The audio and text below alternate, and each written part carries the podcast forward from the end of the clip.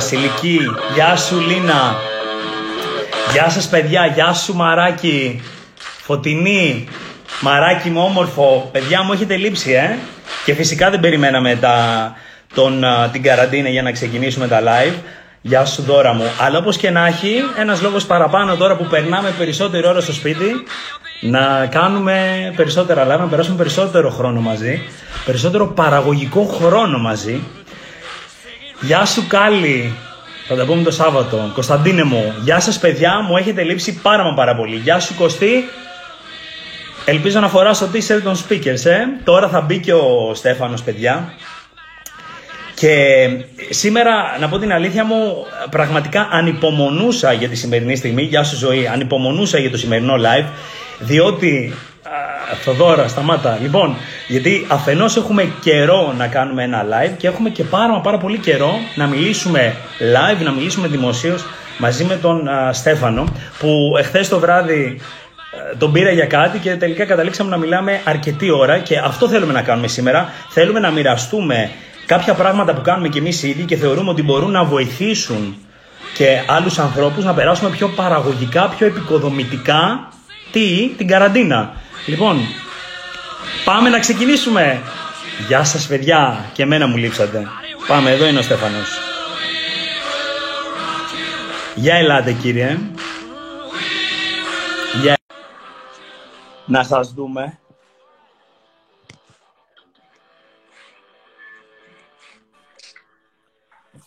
Βρε, βρε. Αυτά λες σε όλους. Αυτά λες σε όλους. σε όλους κάνεις τα γλυκά μάτια, Αποστόλη. Με πήρες χαμπάρι, ε. Με κατάλαβες.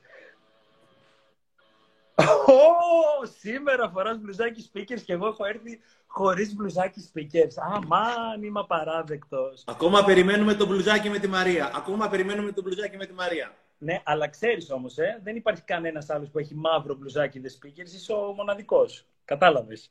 Να Ότι χρυσώσει το χα- φτιάχνουμε, ότι φτιάχνουμε μπλουζάκι αποκλειστικά για εσένα. Έτσι να το, να το ξεκαθαρίζουμε αυτό. Small, small, μην ξεχνάμε small. Τι έγινε, Στεφανέ μου; Είμαι καλά, Αποστόλη μου, δόξα τω Θεώ. Είμαι καλά. Έχουμε να, να μιλήσουμε δημοσίως, να βρεθούμε πέρα από την ομιλία που κάναμε 1η Ιουλίου, που κάναμε στο, στο Πειραιά, στον Πειραιά. Πέρα από αυτό όμως διαδικτυακά έχουμε να συναντηθούμε περί τους 7 μήνες, περίπου, 7 με 8 μήνες. Λοιπόν, και ενώ την προηγούμενη φορά ήμασταν σε καραντίνα, έτσι και τώρα λοιπόν βρισκόμαστε πάλι σε μια δεύτερη καραντίνα και φαίνεται ότι είναι κάποια πράγματα τα οποία αν και τώρα νιώθουμε εντελώς διαφορετικά, κάποια πράγματα παραμένουν κοινά σε σχέση με τότε και κάποια πράγματα παραμένουν κοινά σε, σχέ- σε σχέση με το πώς μπορεί να νιώθουμε. Μάλιστα, μιλώ με αρκετούς φίλους και γνωστούς και μου λένε όλοι ότι είμαστε χειρότερα, ότι νιώθουμε διαφορετικά, ότι νιώθουμε λίγο πιο δύσκολα ενδεχομένως από αυτό που νιώθαμε στην ε, προηγούμενη καραντίνα. Παρότι το έχουμε ζήσει, παρότι το ξέρουμε, παρότι το διαχειριστήκαμε αρκετοί από εμάς την προηγούμενη φορά. Τώρα βλέπουμε λοιπόν ότι κάποιοι από εμάς δυσκολευόμαστε. Δεν θέλουμε να το περάσουμε ξανά ή μας ενοχλεί να περνάμε αρκετή ώρα στο σπίτι, ή πόσο μάλλον να περνάμε ώρα ενδεχομένως μόνοι μας στο σπίτι. Οπότε η, η ιδέα σου αναφορικά με το να μοιραστούμε κάποια πράγματα, κάποια tips, κάποιες συμβουλές για το πώς θα κάνουμε αυτή την καθημερινότητα πιο παραγωγική και πιο επικοδομητική, νομίζω ότι έχει, έχει έντονο νόημα, ειδικότερα τώρα που μόλις έχουμε ξεκινήσει όλο αυτό και από ό,τι διάβασα, υπάρχει και ένας έξτρα περιορισμός από αύριο μεθαύριο, λέει, μετά τις 9 ώρα το βράδυ και τα σχετικά. Οπότε μπορεί όλα αυτά να μας φοβήσουν ή μπορεί όλα αυτά να καλλιεργούν εντονότερα τον οποιοδήποτε φόβο μέσα σε όλο αυτό. Οπότε θεωρώ ότι είναι μια πολύ καλή ευκαιρία σήμερα να, να πούμε κάποια πράγματα για το πώς όλο αυτό μπορούμε να το γυρίσουμε υπέρ μας, ε; να γυρίσουμε τη ζυγαριά υπέρ μας και να, βγούμε, να βγούμε κερδισμένοι, να βγούμε καλύτεροι μέσα από αυτό και γιατί όχι μια τέτοια περίοδος να είναι αυτή που πραγματικά έχουμε ανάγκη για να κάνουμε το επόμενο βήμα. Οπότε, αν πούμε ένα από τα πράγματα, ένα από τα περιστατικά, ένα από τα tips, ένα, μία από τις συμβουλές που λέμε καλούμαστε να κάνουμε, μία από τις πολλές, αυθόρμητα. Από πού να ε, ξεκινήσουμε; Νομίζω, ρε Αποστόλη, πρώτα απ' όλα να πούμε ότι είναι απόλυτα φυσιολογικό να, να νιώθουμε ζορισμένοι. Είμαστε άνθρωποι. Είναι απόλυτα φυσιολογικό να νιώθουμε κάποια στιγμή μπουχτισμένοι, κουρασμένοι, μπαϊλτισμένοι με όλο αυτό το πράγμα το οποίο περνάμε. Οπότε για μένα είναι κάτι το οποίο είναι μεταξύ φυσιολογικού, αλλά από, απόλυτα φυσιολογικού, αλλά από την άλλη έχουμε ευθύνη και για αυτά τα πράγματα τα οποία νιώθουμε. Δηλαδή τα συναισθήματα τα οποία νιώθουμε ουσιαστικά τα δημιουργούμε εμείς σε συνδυασμό με τις συνθήκες. Δεν είναι μόνο οι συνθήκες. Δηλαδή, όταν πνέει βορειά, πρέπει να γυρίσεις το πανί διαφορετικά. Όταν πνέει ανατολικός, πρέπει να γυρίσεις. Υπάρχει μια ψευδέστηση ότι κάποια στιγμή τα πράγματα θα μας πάνε εκεί πέρα που θέλουμε. Δεν θα μας πάνε ποτέ τα πράγματα εκεί πέρα που θέλουμε. Εμείς θα γυρίσουμε το πανί προκειμένου να πάμε τα πράγματα εκεί πέρα που θέλουμε, εκμεταλλευόμενοι τον άνεμο. Οπότε, από τη μία είναι φυσιολογικό να νιώθω μπουχτισμένο, μπαϊλτισμένο, άντε άλλη μία από τα ίδια, αλλά από την άλλη έχω και απόλυτη ευθύνη για αυτό το πράγμα το οποίο ε, νιώθω, περνάω κτλ. Και θέλω, το κρατούσα εδώ πέρα για αργότερα, αλλά θέλω να το μοιραστώ τώρα. Ε, είναι, είναι ένα μήνυμα, λαμβάνω διάφορα μηνύματα στο διαδίκτυο, αλλά είναι ένα μήνυμα από μια διαδικτυακή φίλη, δεν την ξέρω την κοπέλα προσωπικά, αλλά θέλω να το διαβάσω. Ναι. Λέγεται Γεωργία και μου γράψει το εξής. Είναι από το. Θα καταλάβετε τι θέλω να πω. Καλημέρα. Έχω τελειώσει φιλολογία και έκανα για πέντε χρόνια ιδιαίτερα. Το έκανα καλά, αλλά δεν με γέμιζε. Αφού παρακολούθησα σεμινάριό μου, σεμινάριό σου, δηλαδή είχε να παρακολουθεί μια ομιλία μου και δεν είναι τόσο σημαντικό αυτό, Αποστόλη, και είχα ακούσει πως αν δεν κάνεις αυτό που αγαπάς πραγματικά, κάτι δεν κάνεις σωστά, αποφάσισα να ακολουθήσω τη μεγάλη μου αγάπη το μακιγιάζ. Και πάνω που τελείωσα τη σχολή μακιγιάζ και διψούσα να το εξασκήσω, μας ξανακλίνουν μέσα. Η σπίθα, το, το τονίζω με κεφαλαίο τη λέξη σπίθα, για το μακιγιάζ μέσα μου Όμως άρχισε να γίνεται φλόγα. Η φλόγα πυρκαγιά παρά τις εξωτερικές συνθήκες. Με έκαιγε ολόκληρη και τότε σκέφτηκα το εξής. Βρήκα κοπέλες από τα social και τους πρότεινα να τις βάψω δωρεάν. Φορώντας πάντα μάσκα εγώ, αναφέρεται η κοπέλα στο πρώτο, στον πρώτο, ναι. στην πρώτη καραντίνα. Ναι, ναι. Αυτό μου έφερε πραγματική πελατεία γιατί βοήθησε το mouth to mouth, δηλαδή από στόμα σε στόμα. Έπειτα οι κοπέλες που έβαψα τότε δωρεάν άρχισαν να μου στέλνουν μηνύματα ρωτώντας με ποιο προϊόν μου έβαλες στο τάδε σημείο, ποιο προϊόν μου έβαλες στο τάδε σημείο; Πώς μπορώ να εφαρμόσω κι εγώ σωστά το τάδε προϊόν επάνω μου; Και τότε σκέφτηκα, λέει η Γεωργία, ότι αυτή τη γνώση που έχω πάνω στο μακιγιάζ και τον κόσμο των καλλιτικών αξίζει να τη μεταλαμπαδεύσω και σε άλλους. Έτσι, οργάνωσα το δικό μου online μάθημα που σχετίζεται με το προσωπικό μακιγιάζ και πώς μπορεί να βελτιώσει κάποιος τον τρόπο που βάφεται πάνω της στην καθημερινότητά της. Και αυτό πάει ανάρπαστα καλά. Με λίγα λόγια, ήσουν η έμπνευση για να κάνω το χόμπι που αγαπούσα επάγγελμα. Και κάπως έτσι όλα άρχισαν να χορεύουν πανηγυρικά μέσα μου. Ε, είναι αυτό το μήνυμα το οποίο δεν είναι το μοναδικό μήνυμα, όχι από μένα, αλλά από ιστορίες που ακούμε τριγύρω, όπου κάποιοι άνθρωποι κατάφεραν αυτό το οποίο είναι πρόβλημα να το κάνουν ευκαιρία. Συχνά τα social τα χρησιμοποιούμε για να είμαστε όμορφοι, βγάζουμε τα selfie, βγάλουμε, περνάμε τέλεια κτλ. Κάποιοι άνθρωποι τα χρησιμοποίησαν για να κάνει μια νέα δραστηριότητα. Αυτή η κοπέλα μέσα από τα social ήρθε σε επαφή με άλλους ανθρώπους. Δηλαδή, είμαστε, ουδέποτε ήμασταν τόσο συνδεδεμένοι όπως είμαστε αυτή τη στιγμή. Οπότε, αν κάποιος έχει μια καλή ιδέα, μια δράση ή κάτι άλλο που θέλει να κάνει, το μόνο πράγμα που έχει είναι να το επικοινωνήσει στους υπόλοιπους ανθρώπους. Ε, δηλαδή, το διαδίκτυο μας δίνει ευκαιρίες που εγώ που είμαι μεγάλος, ας πούμε, στα 20 μου χρόνια, δεν διανοούμουν πραγματικά, ήταν 50 χρονών και πριν από 30 χρόνια δεν υπήρχε διαδίκτυο αποστόλη. Δεν μπορούσαμε να κάνουμε αυτό που κάνουμε αυτή τη στιγμή. Αυτή η κοπέλα η Γεωργία δεν μπορούσε να βρει κάποιους ανθρώπους για να ξεκινήσει, πρόσεξε, δωρεάν. Γιατί αν πραγματικά θέλω να κάνω κάτι, θα βρω όλους τους τρόπους, ακόμα και τους δωρεάν, να ξεκινήσω προκειμένου να το δοκιμάσω. Το έκανε, δεν της πήγε αυτό, της πήγε το άλλο, τελικά το πήγε. Άρα τελικά γυρίζουμε πάλι στη δράση. Δηλαδή κάνε, σταμάτα.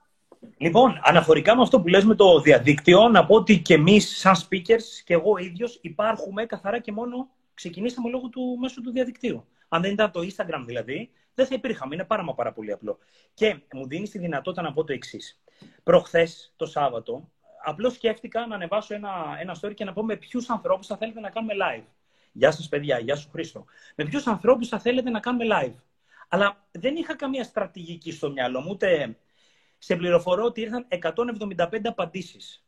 Και ήρθαν 175 απαντήσεις από άτομα που λέγανε Θέλω, θα θέλαμε να, να κάνετε ένα live με τον τάδε, με τον τάδε, με τον τάδε, με τον τάδε. Σε πληροφορώ ότι από αυτή την κίνηση που δεν πολύ σκέφτηκα, ήρθα σε επαφή με τέσσερα πολύ αξιόλογα άτομα, ανταλλάξαμε τηλέφωνο, έχουμε κανονίσει τις επόμενες μέρες και τα lives μας και κάποια, ένα workshop μέσω Zoom, δηλαδή ανθρώπους που δεν τους ήξερα, αξιόλογους ανθρώπους από το χώρο, αυτή η κίνηση μόνο και μόνο μας έφερε κοντά. Και πλέον τις επόμενες μία με δύο εβδομάδες θα κάνουμε κάποια πράγματα μαζί. Όπως το περιστατικό που συνέβη και με τον Σάββατον Πούμπουρα, που, που γνωρίστηκες και εσύ και μοιραστήκατε πολύ σοβαρά και ωραία πράγματα, μπορούμε πλέον πολύ εύκολα να ενωθούμε. Και ε, ε, φέρνοντας πίσω αυτό που λες, ότι περνώντας τη δράση, είναι πάρα μα πάρα πολύ συχνό φαινόμενο να θεωρούμε ότι το ίδιο ισχύει και με το μαραθώνιο, θεωρώ, και με πολλά άλλα πράγματα. Ότι με ένα post στο Instagram ή με ένα post στο Facebook δεν θα καταφέρω ποτέ να φτάσω. Ποιο μπορεί να είναι το όνειρό μου, οτιδήποτε. Από εκεί να χτίσω μια εταιρεία. Από εκεί να, να, να αποκτήσω χ αριθμό ακολούθων και να επιτύχω αυτό που θέλω. Σίγουρα, φαντάζομαι και το συζητούσα και με σένα, με την αλλαγή που έχει φέρει, άσε με να το πω, με την αλλαγή που έχει φέρει στη ζωή μας και στον τρόπο που διαβάζουμε βιβλία, το δώρο, το δώρο που έχει αλλάξει, θεωρώ, το λέω εγώ, δεν το λες εσύ, άστο, η, η ευθύνη βαρύνει εμένα. Τον τρόπο που έχει αλλάξει την επικοινωνία μας εδώ στην Ελλάδα, αυτό το, αυτό το φαινόμενο κατ' εμέ, το ίδιο λοιπόν μπορεί κάποιος να κάνει και να συνδεθεί με άλλους ανθρώπους παίρνοντας έμπνευση, παίρνοντας παρακίνηση, ακούγοντας τον Στέφανο, ακούγοντας άλλους ανθρώπους μέσα από τον χρόνο που θα περάσει πλέον στο σπίτι του, να μπορέσει τι, να θέσει καλύτερους και υψηλότερους στόχους, να γίνει πιο συγκεκριμένος και να δει ότι ενδεχομένως αυτό που κάνουν και άλλοι άνθρωποι και φτάνουν πιο κοντά στον όνειρό τους, ίσως να μπορούσε να εμπνεύσει και εκείνον. Θυμάμαι ότι και βλέπω αυτό που, που γουστάρεις, αυτό που κάνεις στο Instagram είναι να παίρνεις τα, τα σου και να γράφεις και να, και να εκφράζεις κάθε μέρα. Δεν είναι κάτι ιδιαίτερο, δεν είναι κάτι που απαιτεί ιδιαίτερη δυσκολία, είναι η δική σου αλήθεια. Το ότι το κάνει ο Στέφανος δεν σημαίνει ότι και κάποιος άλλος, αν εκφράσει τη δική του αλήθεια, δεν μπορεί να επιτύχει. Θέλω να πω ότι η απλότητα μπορεί να βρίσκεται ως απάντηση στο να κάνουμε το πρώτο μας βήμα. Ε, Αποστόλη, είναι τόσο πολλές οι ευκαιρίες που μας δίνει αυτός ο συνδεδεμένος κόσμος εγώ πρόσφατα ε, μπήκα σε ένα πολύ όμορφο κίνημα στους ενεργούς μπαμπάδες. Ένα κίνημα, ένα πολύ όμορφο κίνημα μπαμπάδων, οι οποίοι είναι χωρισμένοι και οι οποίοι έχουν ένα πολύ, για μένα πάρα πολύ ηθικό και έντιμο αίτημα να περάσει ένας νόμος για τη συνεπιμέλεια, να μπορούμε να βλέπουμε τα παιδιά μας παραπάνω. Ναι. Έκανα ένα live με τον Κώστα. Αυτοί οι άνθρωποι δραστηριοποιούνται στο διαδίκτυο. Έχουν βρει και άλλους μπαμπάδες οι οποίοι θέλουν το ίδιο πράγμα. Δηλαδή, πριν από 20-30 χρόνια δεν μπορούσε να κάνεις τίποτα από αυτά τα πράγματα. Τώρα αυτή τη στιγμή, μέσα από το διαδίκτυο και όλα αυτά τα πράγματα, μπορείς πραγματικά να συμμετέχεις ενεργά σε οτιδήποτε γίνεται αυτή τη στιγμή στον κόσμο και να επηρεάζει τα πράγματα, έτσι. Δηλαδή, οι ενεργοί μπαμπάδες, οι γονείς, ένα άλλο σωματείο γύρω από ε, φίλων τέλος πάντων, στο μεγάλο των δύο γονιών μάλλον στο μεγάλο ενός παιδιού, είναι απλές ευκαιρίες. Δηλαδή, είναι τόσο πολλές ευκαιρίες για να μπορούμε να συνδεθούμε και να κάνουμε πράγματα αυτή τη στιγμή. Πριν από πολλά χρόνια ε, είχα πάει Παρασκευή βράδυ 9.30 ώρα στο Θησίο, στο σταθμό του Θησίου, όπου ένα κίνημα ποδηλατών Το Ναι. Free Day, αν το θυμάσαι, είχαν φέρει τα πάνω κάτω στον τρόπο που κυκλοφορούσαν τα ποδήλατα στην Αθήνα. Αυτή τι ήτανε. Τη χρονιά που είχα πάει εγώ πριν από αρκετά χρόνια τέλος πάντων, 9.30 το βράδυ κάθε Παρασκευή, ξεκινούσε μια πορεία ποδηλατών από το θυσίο κάθε φορά σε διαφορετική κατεύθυνση. Τη χρονιά που είχα πάει εγώ, τη φορά που είχα πάει εγώ, ήταν 2, 3, 4 ποδηλάτες. Υπήρχε αστυνομία, είχαν κλείσει τους δρόμους για να μπορούν να περνάνε από τους δρόμους κτλ. Αυτό το κίνημα ξεκίνησε από δύο ποδηλάτες αρκετά χρόνια πριν, οι, οποία, οι οποίοι δεν δέχονταν το ότι η Αθήνα ήταν μια απάνθρωπη πρωτεύουσα για τα ποδήλατα. Που όλοι θα μπορούσαμε εύκολα να γκρινιάζαμε ότι τότε ήτανε. Οι Σωστό. δύο γίνανε τρεις, οι τρεις γίνανε πέντε, οι πέντε γίνανε δέκα, γίνανε 20, 30, 50, γίνανε χίλιοι, γι- έγινε κίνημα και μετά πήγαμε κι εμείς και ακολουθήσαμε. Και αυτή τη στιγμή ο λόγος που τα ποδήλατα, η αιτία, η αφορμή που τα ποδήλατα επιτρέπονται στο μετρό ήταν το συγκεκριμένο το κίνημα, το free day, όχι Friday, είναι το free day ουσιαστικά. Αλλά Ήταν- ήταν δύο, δύο άνθρωποι οι οποίοι ξεκίνησαν. Οπότε οτιδήποτε είναι αυτό, αυτή η κοπέλα η Γεωργία κάποια στιγμή ξεκίνησε να κάνει αυτό το πράγμα. Τι έκανε, παρακολούθησε ένα σεμινάριο, διάβασε ένα βιβλίο, άκουσε μια ομιλία, εμπνεύστηκε, σκέφτηκε και μετά είπε τη μαγική ερώτηση. Γιατί όχι; Θα το κάνω, λέει. Θα ψάξω μέσα από το διαδίκτυο να βρω κάποιον να του μακιγιάρω. Στο lockdown, πρόσεξε, την εποχή τη δύσκολης καραντίνας. Πόσο δύσκολο είναι πραγματικά, εάν θέλεις, και πόσο εύκολο είναι, αν θέλεις, να βρεις ανθρώπους που δεν ξέρεις να σε εμπιστευτούν, να τους εξηγήσεις τι κάνεις, να φορέσεις τη μάσκα σου, να πατήσεις το κουμπί νούμερο 3-4, δεν ξέρω όταν εκείνη την εποχή, ότι είναι και αυτή τη στιγμή, να πάει να τους βάψει, να δημιουργήσει μια πελατεία και μετά να κάνει αυτό που κάνει. Δηλαδή, το βασικότερο όλων είναι κάποια στιγμή να ξεκινήσω. Να σταματήσω να το κουβεντιάζω και να πω τώρα ξεκινάω. Οπότε τώρα. Όχι το αύριο, τώρα, τώρα. Δεν μου έχει εγγυηθεί κανένας ότι αύριο θα ζω. Είναι τώρα. Η ζωή και η δράση είναι στο τώρα αυτή τη στιγμή. Πα- είναι πολλά πάντως- πράγματα που να κάνουμε. Πάντως, ε, ε, Στέφ μου, συμφωνείς ότι πο- πολλές φορές μπορεί να κάνουμε το εξής λάθος, ότι να συγχαίουμε την οποιαδήποτε πρώτη κίνηση με τα χρήματα; Δηλαδή, Βέβαια. δηλαδή, δηλαδή αν, αν δεν δω άμεσο αντάλλαγμα κάπου, δεν κάνω την κίνηση. Εάν δεν δω ότι αυτό που θα κάνω, ο χρόνος που θα αφιερώσω, δεν με οδηγεί σε μια οικονομική, χρηματική ανταλλαγή, δεν το κάνω. Οπότε, τι θέλω να πω; Θέλω να πω ότι πολλές φορές αυτό που έκανε η φίλη μας, αυτό που έκανε η Δεσποινίδα, η κυρία που αναφέρεις, δεν είχε μέσα τον χρηματικό, τον οικονομικό, α, τη- την οικονομική ανταλλαγή. Είχε το κάνω γιατί το γουστάρω, γιατί το αγαπάω, γιατί θέλω να προσφέρω, γιατί μέσα από αυτό βρίσκω διέξοδο και μετά, εάν έρθει, θα δω και τα σχετικά.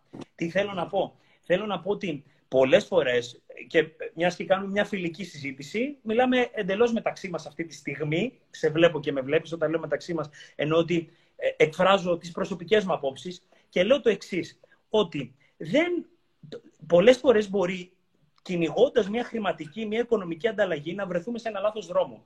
Ενώ, εάν αυτό δεν κυριαρχεί στο μυαλό μας, δηλαδή το να κάνω κάτι για να κερδίσω κάτι, ίσως αυτό μας απελευθερώσει και μας πάει σε κάποια άλλα μονοπάτια που τελικά μας οδηγήσουν εκεί που επιθυμούμε. Εσύ τι, τι, τι θεωρείς γι' αυτό; Κάποια στιγμή παρακολουθούσα μια ομιλία του Zig Ziglar. Ο Zig Ziglar ήταν, απ- είναι από τους αείμνηστους της ε, προσωπικής ανάπτυξης. Δεν ζει πια. Ένας ε, Αμερικάνος που ξεκίνησε από πολιτής και έφτασε, έφτασε να είναι νούμερο ένα, νούμερο δύο στον κόσμο εκείνη την εποχή με, το, Ern- με τον Ern Nightingale και τους υπόλοιπους Jim Rohn κτλ. Ναι. Και κάποια στιγμή έλεγε ο Ζίγκλαρ ότι ο τρόπος που είναι φτιαγμένο το σύμπαν ο κόσμος είναι ότι φυτεύεις για να θερήσεις. Πρώτα φυτεύεις, πρώτα κάνεις τη δουλειά και μετά θερίζεις. Και λέει ο Ζίγκλαρ, έλεγε ο Ζίγκλαρ, δεν πάει ποτέ ο Γιώργος στον Θεούλη να του πει δώσε μου τη σοδιά και εγώ σου υπόσχομαι ότι του χρόνου θα καλλιεργήσω το χωράφι. Πρώτα καλλιεργείς το χωράφι και μετά σου έρχονται οι καρποί. Και πολλές φορές είμαστε, και έχει μιλήσει και ο Σάιμον Σίνεκ πάρα πολύ γι' αυτό, στο καινούριο βιβλίο το τελευταίο, το Infinite versus ε, Finite Game. Και λέει ουσιαστικά ότι είναι ένα παιχνίδι το οποίο δεν τελειώνει στα 100 μέτρα. Είναι κάτι το οποίο είναι ένας μαραθώνιος. Ξεκινάω, κάνω κάτι, το κάνω για την καλή μου την καρδιά, προσφέρω, το κάνω για ένα χρονικό δοά- διάστημα δωρεάν, κάποιος να δοκιμάσει την υπηρεσία μου. Ήμουνα κάποια στιγμή σε ένα σεμινάριο και μ, ήταν ένας ο οποίος μιλούσε από έδρας και έλεγε ρε παιδί μου αυτά τα πράγματα να κάνετε. Τέλος πάντων κάποια στιγμή ένας απελπισμένος από κάτω διαμαρτύρεται και λέει είμαι άνεργος, σηκώνει το χέρι, ήμασταν παραπάνω από 200 άτομα στην ημερίδα αυτή. Ναι. Λέει, είμαι άνεργος, έχω τρία παιδιά και αυτή τη στιγμή μου λέτε να κάνω πράγματα και εγώ πρέπει να μεγαλώσω τα παιδιά μου. Είναι παράλογο αυτό που λέτε. Πρέπει τώρα να βρω φαγητό για τα παιδιά μου. Σωστό. Σηκώνεται δίπλα από αυτόν ο οποίος μίλησε Αποστόλη, το θυμάμαι σαν αυτή τη στιγμή. Και σηκώνει το διπλανός του. Απευθύνεται στον άνθρωπο, τον άνεργο με τα παιδιά, αλλά και σε όλους εμάς. Λέει: Θέλω να μοιραστώ μια ιστορία. Ήμουνα, λέει, και εγώ άνεργος, και επειδή είχα στείλει βιογραφικά και προσπάθησα να κάνω πράγματα και τελικά δεν τα κατάφερα, πήγα και βρήκα το φίλο μου τον Αποστόλη, ο οποίος έχει μια εταιρεία. Και του λέω: Εσύ, Αποστόλη, μπορώ να δουλέψω για ένα χρονικό διάστημα για σένα δωρεάν, για να φύγω από το σπίτι που παίζει τηλεόραση, φωνάζουν τα παιδιά, να φύγω και να νιώσω, ρε παιδί μου, ότι δουλεύω να ανέβει, να ανέβει η ψυχολογία μου, ακόμα και αν δεν πληρώνουμε. Του λέει Αποστόλη, έλα εδώ πέρα, ρε παιδί μου, να δουλέψεις μαζί για ένα χρονικό διάστημα δωρεάν. Ο τύπος πηγαίνει στον Αποστόλη και αρχίζει πέρα από τη δουλειά του το απόγευμα να κάνει κάποια τηλέφωνα σε φίλους και γνωστούς. Παιδιά είμαι εδώ πέρα, δουλεύω εδώ, αλλά ψάχνω για δουλειά κτλ. Και είναι άλλο να ψάχνεις για δουλειά έχοντας ήδη δουλειά και άλλο να ψάχνεις για δουλειά όταν είσαι σπίτι, φωνάζουν τα παιδιά και παίζει τηλεόραση. Ναι, ωραίο. Κάποια στιγμή τέλος πάντων έρχεται ο Στέφανος, ο οποίος είναι ο φίλος του Αποστόλη. Και έρχεται η κουβέντα στον τύπο αυτόν, ο οποίος δουλεύει για τον Αποστόλη εθελοντικά δωρεάν για ένα χρονικό διάστημα. Όχι για πάντα, το τονίζω. Κάποια στιγμή του λέει ο Στέφανος στο Αποστόλη, ρε, αυτός είναι καλός. Του λέει ο Αποστόλης είναι πολύ καλός. Κοίτα να δεις ο άνθρωπος τι σκέφτηκε, παρότι δεν τον πληρώνω, ήρθε να δουλέψει για μένα για ένα μικρό χρονικό διάστημα δωρεάν, να τον δοκιμάσω για να βρει δουλειά μέσα από μένα. Λέει, μπορώ να τον δοκιμάσω, του λέει το Αποστόλη ο Στέφανος. Τον πήρε ο Στέφανος, τον δοκίμασε ένα μήνα, ο άνθρωπος ένα μήνα έχει βρει δουλειά. Άρα ουσιαστικά τα λεφτά δεν είναι το ζητούμενο ευθύς εξ αρχής. Σίγουρα αυτή τη στιγμή δεν έχω λεφτά και χρειάζομαι λεφτά. By the way, φτωχός δεν είναι αυτός που δεν έχει λεφτά, αλλά που δεν έχει ιδέες. Αυτός ο άνθρωπος βρήκε ιδέα προκειμένου να βγάλει χρήματα. Αλλά έδωσε την υπηρεσία του για ένα χρονικό διάστημα δωρεάν. Η Γεωργία έδωσε την υπηρεσία της για ένα χρονικό διάστημα δωρεάν προκειμένου να δοκιμαστεί. Εγώ, επειδή δεν έχουμε μιλήσει για αυτό το πράγμα, Αποστόλη, όταν ξεκίνησα να γράφω το βιβλίο και τις ιστορίες, και σπάνια μιλάω για αυτά και το ξέρεις, ξεκίνησα να γράφω επειδή γουστάριζα. Γουστάριζα πάρα πάρα πολύ αυτό το πράγμα το οποίο έκανα. Οπότε έγραφα τις ιστορίες στο facebook, στην καθημερινή, μετά γνώρισα το Βλάση και το Βασίλη, το κάναμε βιβλίο. Το πρώτο μου drive ήταν να εκτονώσω, ρε παιδί μου, την τρέλα μου. Α μου επιτραπεί η λέξη την κάβλα μου. Ήθελα πραγματικά να εκτονώσω την έμπνευσή μου, όπως και εσύ κάνοντας αυτούς που κάνετε the speakers. Εννοείται, έχω τα παιδιά μου, την οικογένειά μου και πρέπει να ζήσω και από αυτό. Αλλά δεν το έκανα πρώτα για τα λεφτά. Το έκανα πρώτα για την τρέλα μου. Και έλεγε ο, ο Τόνι Ρόμπινς κάποια στιγμή σε ένα σεμινάριο ότι η ιεράρχηση των προτεραιοτήτων σου είναι πολύ σημαντική. Αν το πρώτο είναι η τρέλα, μετά είναι τα λεφτά και οτιδήποτε άλλο, βγάζει διαφορετικό αποτέλεσμα από το να ξεκινάς από τα λεφτά μετά την τρέλα και οτιδήποτε άλλο. Γιατί λέει ότι αν βάλεις, αν αλλάξεις τους δύο αριθμούς τους πρώτους σε ένα κινητό τηλέφωνο, βγαίνει άλλο κινητό τηλέφωνο. Οπότε για μένα, αν Καλό. ρωτάς εμένα, αν βάλει αντί να γράψει 694, αν βάλεις 9-6 βγαίνει άλλο νούμερο. Οπότε όλοι πρέπει να ζήσουμε. Αλλά όταν το κάνεις πρώτα απ' όλα τώρα, εδώ και τώρα για τα λεφτά, δεν θα πιάσει. Εκτός αν είσαι άνθρωπος ο οποίος σαφώς πρέπει να θρέψει την οικογένειά σου, πρέπει να βρεις τώρα μεροκάματο και πρέπει να δουλέψεις κάπου με οποιοδήποτε τίμημα. Πάντως, Στέφανέ μου, κοίτα, ακόμα και ε, θυμάμαι το, το 2009 το, δι- και το 2010 εργαζόμουν στην πρώτη μου την επιχείρηση σε, σε, πολύ, σε μια πολύ αξιόλογη και μεγάλη επιχείρηση που όμως για δύο χρόνια δεν μπορούσε να ανταπεξέλθει στους μισθούς. Με αποτέλεσμα να πληρωνόμαστε πάρα μα πάρα πολύ λίγα χρήματα. Αυτά τα δύο χρόνια λοιπόν θυμάμαι που έμεινα εκεί, γιατί τα πρώτα χρόνια ε, πήγαιναν όλα πάρα πολύ καλά, οπότε μετά ένιωθα και εγώ την ανάγκη, αλλά και ήθελα να τους στηρίξω. Αυτά τα δύο χρόνια λοιπόν που πέρασα χωρίς χρήματα, ήταν πάρα μα πάρα πολύ δύσκολα. Δεν θα οροποιήσω καμία κατάσταση. Όμως θυμάμαι ότι όταν και εγώ ήμουν έτοιμος, πήρα κάποιες αποφάσεις και μέσα από, από το να μην υπάρχουν χρήματα προσπάθησα να αλλάξω την καθημερινότητά μου. Δεν προσπάθησα να την αλλάξω με κάποια επένδυση, ούτε προσπάθησα να την αλλάξω με μια μεγάλη κίνηση. Προσπάθησα όμως να την αλλάξω κάνοντας κάποιο καινούριο χόμπι. Αυτό το χόμπι με έφερε στον κόσμο της δημόσιας ομιλίας και της ρητορικής. Πίσω το 2010 και το 2011 που το 12 με πήγε εκεί, που το 15 με πήγε εκεί, που το 18 με πήγε στους speakers και σήμερα ε, με φέρνει εδώ να συνομιλώ μαζί σου. Θέλω να πω το εξής, αναφορικά με αυτό που λέγαμε προηγουμένως, ότι πρώτα κάνει την κίνησή σου και μετά καλείσαι να θερήσεις. Αυτή δεν είναι ο ορισμός της επιχείρησης. Μια επιχείρηση αυτό δεν κάνει. Δεν φτιάχνει το προϊόν της ο εκδοτικός οίκος δεν ο συγγραφέας δεν γράφει τις ιδέες του και μετά περιμένει να δει αν αυτές οι ιδέες, αυτές οι σκέψεις μπορεί να τύχουν κάποιας απήχησης. Θέλω να πω ότι πάντοτε υπάρχει ένα είδος αναμονής, ένα είδος προσμονής, μέχρι ενδεχομένως να καρποφορήσει η ιδέα σου και αν αυτό μεταφράζεται σε χρήματα, καλώς. Κάποιοι άλλοι μπορεί να κυνηγούν κάτι άλλο, κάποιοι μπορεί να κυνηγούν και τα χρήματα. Στρατηγικά όμως, και σε αυτό που είπες, που δεν το έχω ακούσει για τον που είχε πει ο Ρόμπινς, που είναι πανέμορφο, είναι άλλο τακτικά να πω τώρα χρειάζομαι τα χρήματα. Και όντως εκεί καλούμε να βρω λύση και να τα βρω τα χρήματα και να κάνω ό,τι απαιτείται. Αλλά είναι άλλο αυτό και άλλο να πω ποια είναι η μεγάλη εικόνα, πού θα ήθελα να είμαι σε 10 χρόνια, πού θα ήθελα να είμαι σε 5 χρόνια. Ωραία. Τώρα θα δουλέψω και θα κάνω όποια δουλειά απαιτείται για να βγάλω τα χρήματα που απαιτούνται, αλλά στο χρόνο που απομένει ή τα Σαββατοκύριακα ή λίγο πριν αγκαλιάσω τη σύντροφό μου το βράδυ ή όταν ξυπνήσω το πρωί, θα πάρω λίγο εδώ το χαρτάκι μου και θα γράψω λίγο. Θα βάλω κάτω μια ιδέα. Θα δω τι κάνει ο Ξενάκης, θα δω τι κάνει ένας αγαπημένος μου επιχειρηματίας. Θα δω κάποια πράγματα. Οπότε, μήπως, μήπως, μήπως πάντοτε αυτή η προσμονή υπάρχει σε οτιδήποτε και αν κάνουμε. Δηλαδή, πάντοτε δεν θα περιμένουμε μέχρι να δούμε αν κάτι αποδώσει. Σίγουρα, απλώς πρέπει να σπείρεις τον καρπό. Δηλαδή, πολλοί άνθρωποι κάνουν το λάθος, για μένα, αν με ρωτάς, ναι. περιμένουν τον καρπό να καρποφορήσει χωρίς να έχουν σπείρει. Ε, αν θυμάμαι καλά, ήταν κάποιος ο οποίος ήταν στο αγρόκτημα, ο οποίος περίμενε τον καρπό να καρποφορήσει και ήταν πολύ θυμωμένος που δεν είχε καρποφορήσει. Οπότε κάποια στιγμή βγαίνει η γυναίκα του και του λέει: Ρε, εσύ, τι κάθεσαι καρποφορείς, περιμένεις, αφού δεν έχεις σπείρει κάτι. Λέει: Πήγαινε μέσα, εσύ, σταμάτα να με θυμώνεις, θα καρποφορήσει. Εάν δεν σπείρεις, δεν θα καρποφορήσει.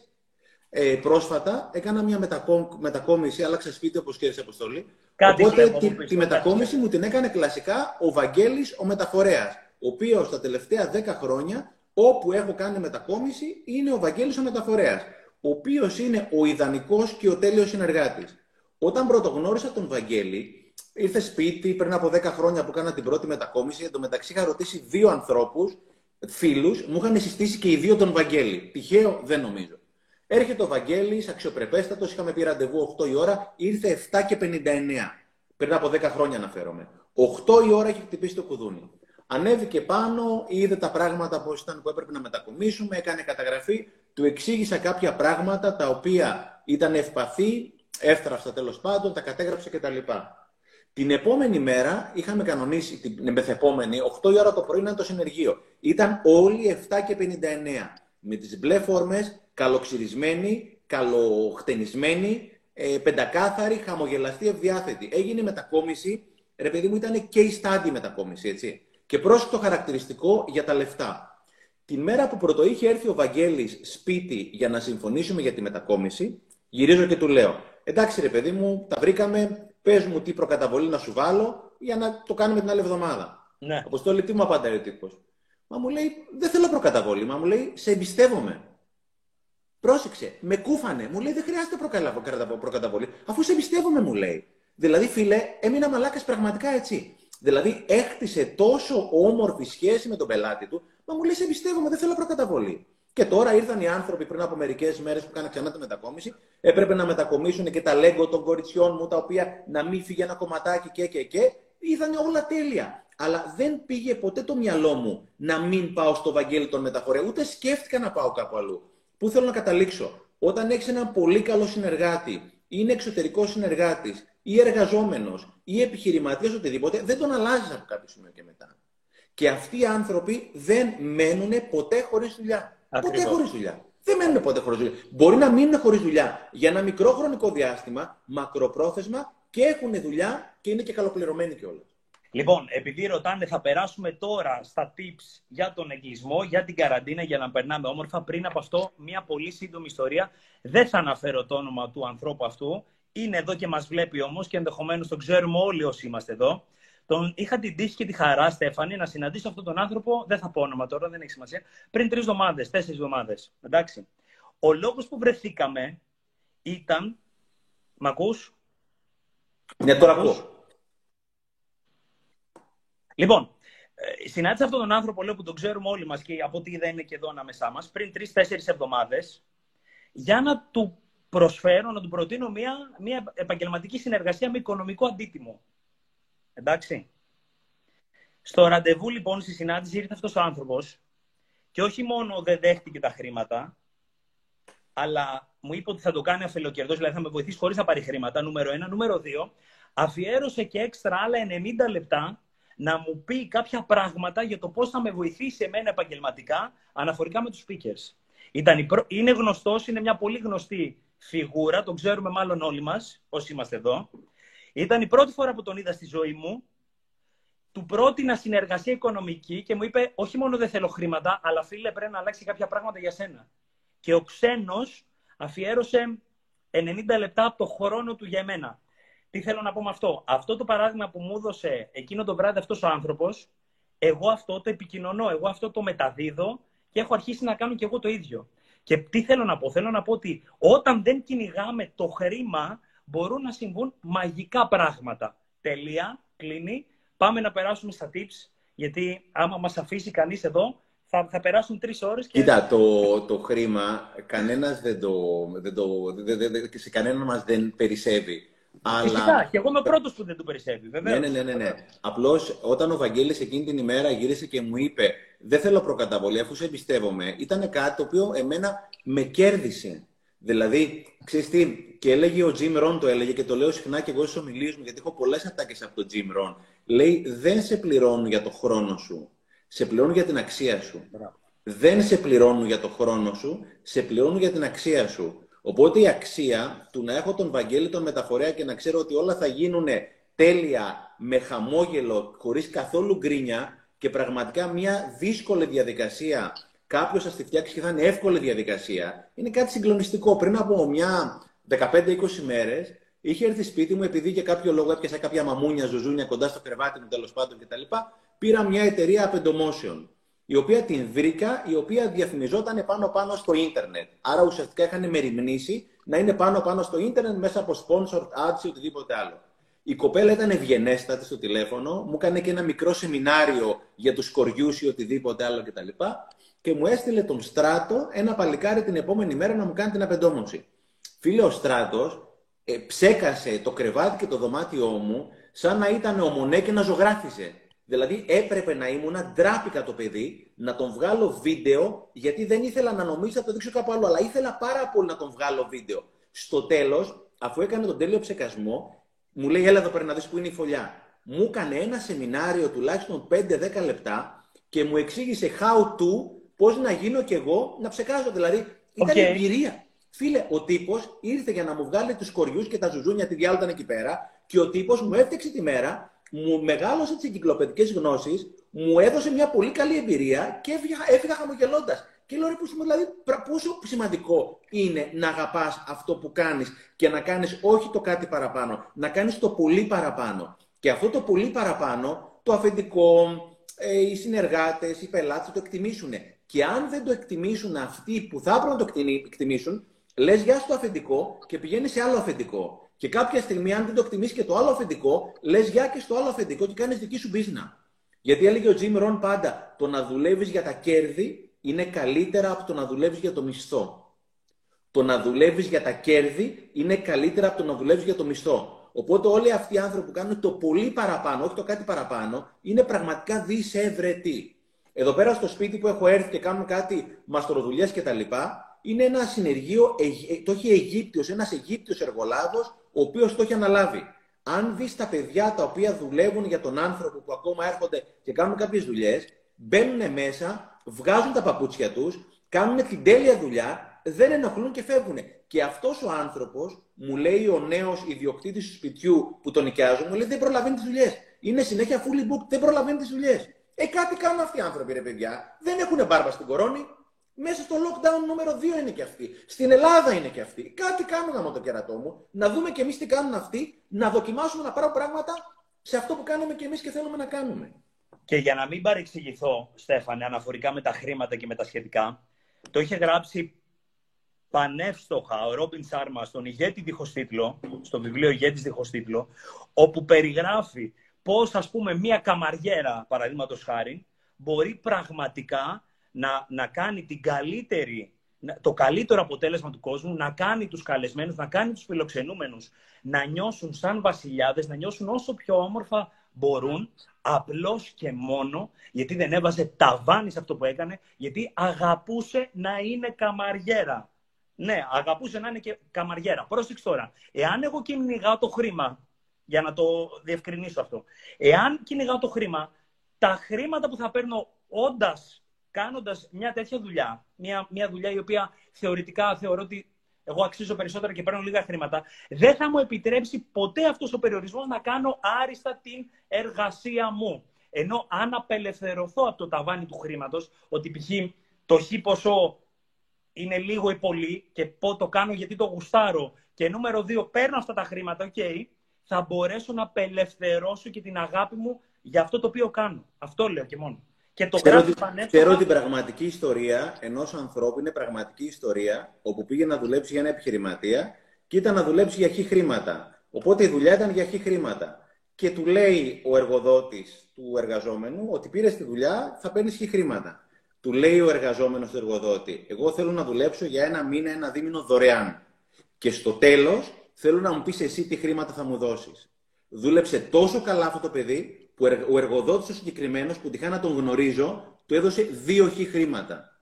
Δηλαδή ο τύπος πριν διαπραγματευτεί τα λεφτά που θα πάρει έδειξε την αξία του. Και μετά ο εργοδότης, είναι πραγματική ιστορία, δεν είναι από το κεφάλι μου. Ο άνθρωπος αυτό του λέει ότι αντί για 1000 ευρώ θα πάρει 2.000 γιατί δεν μπορώ να σε χάσω δηλαδή, καταλαβες. Και επειδή έκανες μια αβάντα για το βιβλίο μου και δεν ήθελα να το κάνεις αυτό το πράγμα, θέλω να πω κάτι για σένα και για το σάρμα που ανέφερες, γιατί το θεωρώ πολύ σημαντικό και επειδή ξέρω ότι θα το πεις εσύ, Όποιος μας παρακολουθεί, 15 Δεκεμβρίου φέτος γίνεται κάτι πάρα πάρα πολύ σημαντικό. Ο Σάρμα, ο οποίος είναι και δικός μου μέντορας και δάσκαλος, θα δώσει live στον Αποστόλη, στους The Speakers Αποστόλη. Στους The Speakers, Το ναι. οποίο θέλω να πω ότι ο Σάρμα είναι από τους top 10 leadership gurus στον κόσμο. Είναι μια επιτυχία για τη χώρα μας που θα δώσει ο Σάρμα live σε κάποιον Έλληνα και μιλάω πάρα πολύ σοβαρά. Και πολύ respect Αποστόλη γιατί είσαι εξαιρετικός και ομιλητής και συζητητής διεθνούς επίπεδου. Όποιος παρακολουθεί 15 Δεκεμβρίου μην χάσετε το live με τον Σάρμα και τον Αποστόλη. Θα είναι συγκλονιστικό. Φάτινα. Φάτινα τώρα. Φάτινα τώρα. Λοιπόν, εμ, ναι, ευχαριστώ πάρα μα πάρα πολύ που το, που το είπες και που, ναι. Λοιπόν, ναι, θα κάνουμε ένα live με τον Ρόμπιν Σάρμα, ένα τεράστιο δώρο του Ρόμπιν, στο, στους speakers 15 Δεκεμβρίου, 7 η ώρα το απόγευμα. Τις επόμενες ημέρες θα ανακοινώσουμε περισσότερα, εννοείται είναι δωρεάν, είναι Instagram live. Και πόσο, πόσο πιο ωραίο από το να το λες εσύ, ρε Στέφανε, και, και, και, και τι δείχνεις κιόλας με αυτόν τον το, τρόπο. Είναι και τι επιτυχία για δείχνεις- τη χώρα μας. Δεν είναι μόνο για σένα, Αποστόλη, είναι επιτυχία και για τη χώρα μας. Γιατί μιλάμε για τους, έναν από τους top 10 leadership gurus στον κόσμο αυτή τη στιγμή. Και το κλείνουμε. Και το κλείνουμε. Λοιπόν, Στέφανέ μου, πάμε λοιπόν να δούμε ποια είναι κάποια από τα tips που λέμε, που κάνουμε εμείς, που προτείνουμε εμείς, που γουστάρουμε εμείς. Για Ναι. μέσα σε αυτή τη δύσκολη, σε αυτή την κατάσταση, όχι σε αυτή τη δύσκολη, σε αυτή τη νέα κατάσταση. Νούμερο ένα λοιπόν, λέγαμε χθες ότι είναι η άσκηση. Σωστά; Νούμερο 6. Νούμερο 6 εμπλοκή. Το, το, βλέπω, το ξαναδιάβαζα τις προάλλες, τώρα πάλι εδώ πέρα. Είναι αυτό το βιβλίο το Spark που το διαβάζει Α, και εσύ, περίμενε, Αποστόλη. περίμενε, περίμενε, περίμενε. Τέλειο. Αυτό το βιβλίο, λοιπόν, παιδιά, είναι ουσιαστικά δεκαετής έρευνες γύρω από τα ωφέλη της άσκησης. Τα βάλανε σε σχολεία, σε σχολεία στην Αμερική, στο εξωτερικό και και και και είδαν ότι παιδιά τα οποία ουσιαστικά διάβαζαν, είχαν ένα συγκεκριμένο επίπεδο, τα οποία πήραν δύο ομάδες παιδιών, τα οποία είχαν συγκεκριμένο επίπεδο, διάβαζαν εξίσου. Τα μεν παιδιά αθλούνταν για 30-45 λεπτά την ημέρα. Μετά από τρίμηνο εξάμηνο, τα αποτελέσματα των παιδιών, other things equal, δηλαδή τα υπόλοιπα είναι ακριβώς τα ίδια, τα οποία αθλούνταν, είχαν συγκλονιστικά καλύτερες επιδόσεις στο, στα αποτελεστή, στο, στη μάθηση, στα διαγωνίσματα, στις βαθμολογίες κτλ. Αυτό το οποίο έλεγαν οι αρχαίοι μόν πρόγονοι, το νους υγιής εν σώματι, συγγνώμη υγιή, είναι τώρα αρχίζει η επιστήμη σιγά σιγά να το προσεγγίζει. Σπάρκ. Δεν νομίζω ότι έχει μεταφραστεί ακόμα στην Ελλάδα. Νομίζω ότι ο Βλάσης το κυνηγάνε, δεν ξέρω, δεν είμαι σίγουρος. Νομίζω ότι θα το μεταφράσουν ε, τα, τα παιδιά, ναι. Τέλεια. Ο Βλάσης Βασίλης, ναι. Τα ωφέλη της άσκησης σε, σε πέντε λεπτά. Πρώτον, μειώνει δραστικά την κορτιζόλη, την ορμόνη του άγχους. Όταν κινείσαι, και όταν λέμε άσκηση εννοούμε περπάτημα ή τρέξιμο ή κολύμπι ή ποδήλατο ή χορό, το ανθρώπινο σώμα είναι κατασκευασμένο για να κινείται και όχι για να κάθεται. Είναι κατασκευασμένο για να κινείται. Με το που θα πας να περπατήσεις μία ώρα, πέντε λεπτά, δέκα λεπτά, τριάντα λεπτά, ένα χιλιόμετρο δεν έχει σημασία, στο τέλος η κορτιζόλη ορμόνη του άγχους έχει πέσει έως και 50%. Την ώρα που πας και περπατάς τι άλλο γίνεται; Εκτοξ... Εκρήγνεται ουσιαστικά οι ενδορφίνες. Οι ενδορφίνες τι είναι, η ορμόνη της χαράς, της υγείας και της ευεξίας. Γυρίζεις με ένα χαμόγελο, δηλαδή έχεις κινηθεί και έχεις πάρει δωρεάν ενέργεια, υγεία και χαρά. Τι άλλο κάνει η άσκηση; Η άσκηση εκτοξεύει την αυτοεκτίμηση. Την ώρα που θα πάω να περπατήσω και μιλάω για απλό περπάτημα, δεν είναι υποχρεωτικό να πας στα γυμναστήρια, που ούτως ή άλλως σε αυτή την εποχή είναι κλειστά. Την ώρα που περπατάς εκείνη τη στιγμή, αλλάζει όλη, όλη η ψυχολογία σου. Εκτοξεύεται η αυτοεκτίμησή σου. Γιατί; Γιατί την ώρα που κινείσαι, δεν κάνεις κάτι καλό. Κάνεις κάτι καλό για το σημαντικότερο άνθρωπο της ζωής σου. Δηλαδή εσένα. Δίνεις στον εαυτό σου το μεγαλύτερο δώρο που μπορείς πραγματικά να του δώσεις. Τι άλλο κάνει η κίνηση; Μέσα στο βιβλίο αυτό το ΣΠΑΚ λένε, αποδεικνύουν, έχουν αποδείξει μετά από δεκαετίες έρευνες, ότι στο δίμηνο, μετά από δύο μήνες που αρχίζει να περπατάς, η κίνηση είναι πιο αποτελεσματική από τα πιο βαριά αντικαταθλιπτικά. Το ξαναλέω. Στο δίμηνο η συστηματική άσκηση, και όταν λέμε συστηματική άσκηση, δεν εννοούμε βάρη ή μούσκουλα αν δεν τα γουστάρεις. Το περπατηματάκι στο δίμηνο είναι το καλύτερο αντικαταθλιπτικό. Στο δίμηνο θα είναι πιο αποτελεσματικό από τα πιο βαριά αντικαταθλιπτικά αποδεικνύεται εδώ πέρα. Και τι άλλο λέει το βιβλίο αυτό; Το βιβλίο αυτό και όχι μόνο το βιβλίο αυτό λέει ότι η άσκηση κατοχυρώνει την υγεία. Οι άνθρωποι οι οποίοι ασκούνται ή περπατάνε ή τρέχουν ή χορεύουν, δεν έχει σημασία. Ό,τι γουστάρεις εσύ, έχουν έως 70% μικρότερη πιθανότητα να πάθουν καρκίνο ή αλτσχάιμερ. Οι άνθρωποι οι οποίοι μακροπρόθεσμα ασκούνται έχουν έως 70% μικρότερη πιθανότητα να πάθουν καρκίνο ή αλτσχάιμερ. Τι άλλο κάνει άσκηση; Την ώρα που περπατάς ή κινείσαι, ο εγκέφαλός σου παράγει νέα εγκεφαλικά κύτταρα. Γεννάει νέα εγκεφαλικά κύτταρα. Γεννάει νέους νευρώνες και ουσιαστικά αυτοί οι οποίοι έχουν πληγωθεί, τραυματιστεί από το άγχος, από το στρες, από οτιδήποτε άλλο, αποκαθίστανται.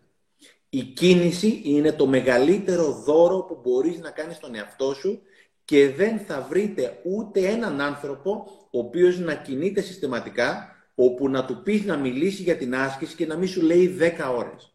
Δηλαδή, εγώ όταν κάνω ομιλίες αποστόλη και ρωτάω κάποιον από το κοινό αν κινείται και αν όντως αυτά τα οποία λέω εγώ και αυτά εδώ πέρα τα βιβλία ισχύουν, αναγκάζομαι και τον κόβω γιατί δεν θα τελειώσει ποτέ η ομιλία, έτσι. Οπότε το νούμερο 6, πρόσεξε, σε συνδυασμό με τον ελληνικό ήλιο, ο οποίος δίνει βιταμίνη D, ακόμα και στο κέντρο της Αθήνας, έχουμε, από τον, έχουμε την ωραιότερη από τις ωραιότερες ηλιοφάνειες, δεν ξέρω αν είναι δόκιμος ο πληθυντικός, στον κόσμο. Η βιταμίνη D είναι το καλύτερο φάρμακο του κόσμου. Διάβαζα κάποια στιγμή του Δημήτρη του Τσουκαλά, το έχω το βιβλίο εδώ πέρα, του γνωστού διατροφολόγου που λέει πώς να ζήσεις 150 χρόνια, το λέει συμβολικά, λέει αν υπάρχει ένα μαγικό χάπι, το οποίο το παίρνεις και είσαι σούπερ, είναι η βιταμίνη D. Και το τραγικό τι είναι, ότι στη χώρα μας που έχουμε σε απόλυτη υπερεπάρκεια τη βιταμίνη D, ο κόσμος έχει λιγότερη βιταμίνη D από ό,τι πραγματικά χρειάζεται. Οπότε το μυστικό είναι 30-60 λεπτά την ημέρα, όποια ώρα θέλω, βγαίνω έξω, Βάζω αν θέλω και τα ακουστικά και μου ακούω μιλήσεις. Αν δεν θέλω δεν ακούω τίποτα, ακούω μουσική, οτιδήποτε. Εάν θέλω λέω καλημέρα στους ανθρώπους που βλέπω, αν θέλω δεν λέω καλημέρα. Γυρίζω σπίτι, έχω φτιάξει την ψυχολογία μου, την υγεία μου, την έμπνευσή μου και έχω φτιάξει, έχω αλλάξει τελείως το συνέστημά μου. Γι' αυτό όταν έλεγες νωρίτερα ότι είναι λογικό να αισθανόμαστε μπουχτισμένοι, κουρασμένοι, συμφωνώ εν μέρη. Αλλά σε μεγάλο βαθμό το συνέστημα το φτιάχνουμε εμείς. Και έλεγε ο Ρόμπινς πάντα ότι motion brings emotion. Ότι η κίνηση δημιουργεί το συνέστημα. Γιατί ένα ακίνητο σώμα, το ολοκληρώνω αυτό, ένα ακίνητο σώμα σημαίνει ακίνητο μυαλό και ακίνητο συνέστημα. δεν είναι τυχαίο ότι ο Steve Jobs όλες οι συναντήσεις της Apple όταν ζούσε τις έκανε στο περπάτημα. Δεν καθόταν ποτέ. Πηγαίνανε, περπατάγανε και κατεβάζαν, κατεβάζαν ιδέες. Δεν έκανε καμία συνάντηση, καμία συμφωνία ο Jobs εάν δεν περπατούσε, γιατί θεωρούσε ότι αυτό θα μπορούσε να τον βοηθήσει μέσω της άσκησης, μέσω του περπατήματος να επιτύχει καλύτερα deals, να επιτύχει καλύτερες συμφωνίες και ξέρουμε ότι ποτέ δεν έκλεινε τίποτα καθήμενος. Το ίδιο σημαίνει και με έναν πολύ γνωστό CEO της χώρας μας, μιας πολύ μεγάλης εμπορικής εταιρείας, που το γραφείο του είναι standing office, είναι όρθιο γραφείο, δεν έχει καρεκλά, στέκεται όρθιος καθ' όλη τη διάρκεια της ημέρας μιας πάρα πολύ γνωστής εταιρείας. Να συμπληρώσω αναφορικά με το Spark.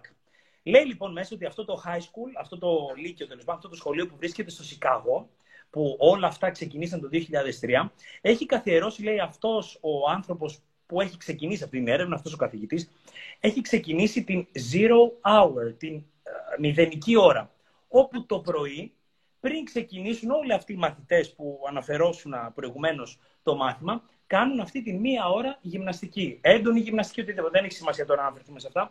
Κάνουν γυμναστική. Κάθε πρωί πριν ξεκινήσουν.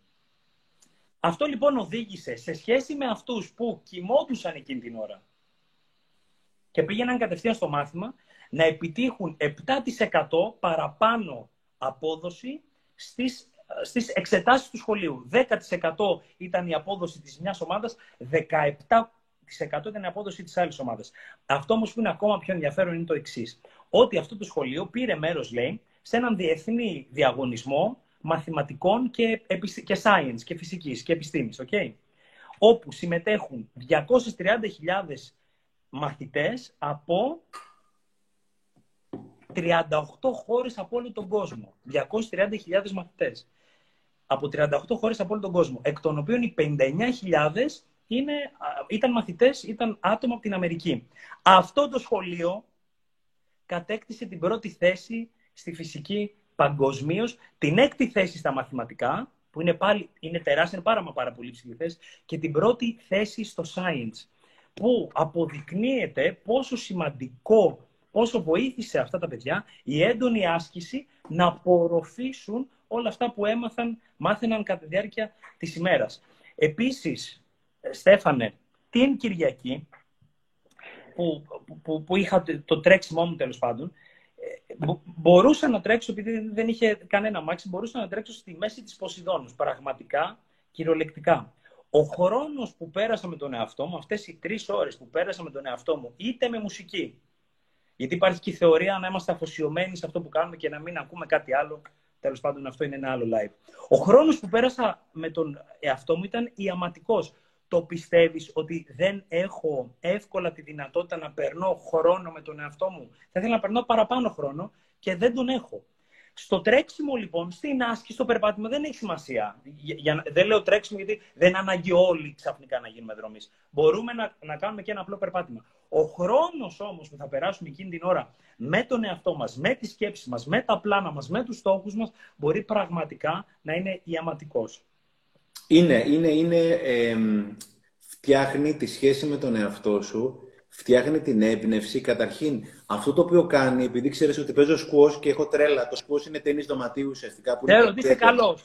Ε; Ξέρω ότι είσαι καλός, λέω. Ε, στο τέλος της άσκησης ή του περπατήματος, του τρεξίματος, αυτό το οποίο συνειδητοποιώ Αποστόλη είναι ότι έχουν σταματήσει οι, οι ψυχαναγκαστικές σκέψεις που ουσιαστικά στέλνουν το μυαλό. Κάπου διάβασα ότι έχουμε περίπου 40.000 σκέψεις την ημέρα που έρχονται απρόσκλητες κάθε 3-4 δευτερόλεπτα περίπου. 40.000 σκέψεις και κάπου διάβαζα κάτι άλλο, αν θυμάμαι καλά, ότι το 87% αυτών των ψυχαναγκαστικών σκέψεων είναι αρνητικές. Μετά την άσκηση τι γίνεται, ηρεμεί το μυαλό. Οπότε σταματάς να δέχεσαι αυτή την εισβολή των αρνητικών σκέψεων. Όχι lockdown, όχι κορονοϊός, όχι η ΔΕΗ, όχι ο πατέρας μου, όχι η μάνα μου, όχι η ανεργία, όχι πεθαίνουμε, όχι ο Ερντογάν. Οπότε αρχίζει το μυαλό και ηρεμεί και σαν να φιλτράρει, βάζει ένα gate, κλείνει μια πόρτα και πραγματικά γεννάς και δημιουργείς τις σκέψεις οι οποίες πραγματικά έχουν κάποιο νόημα.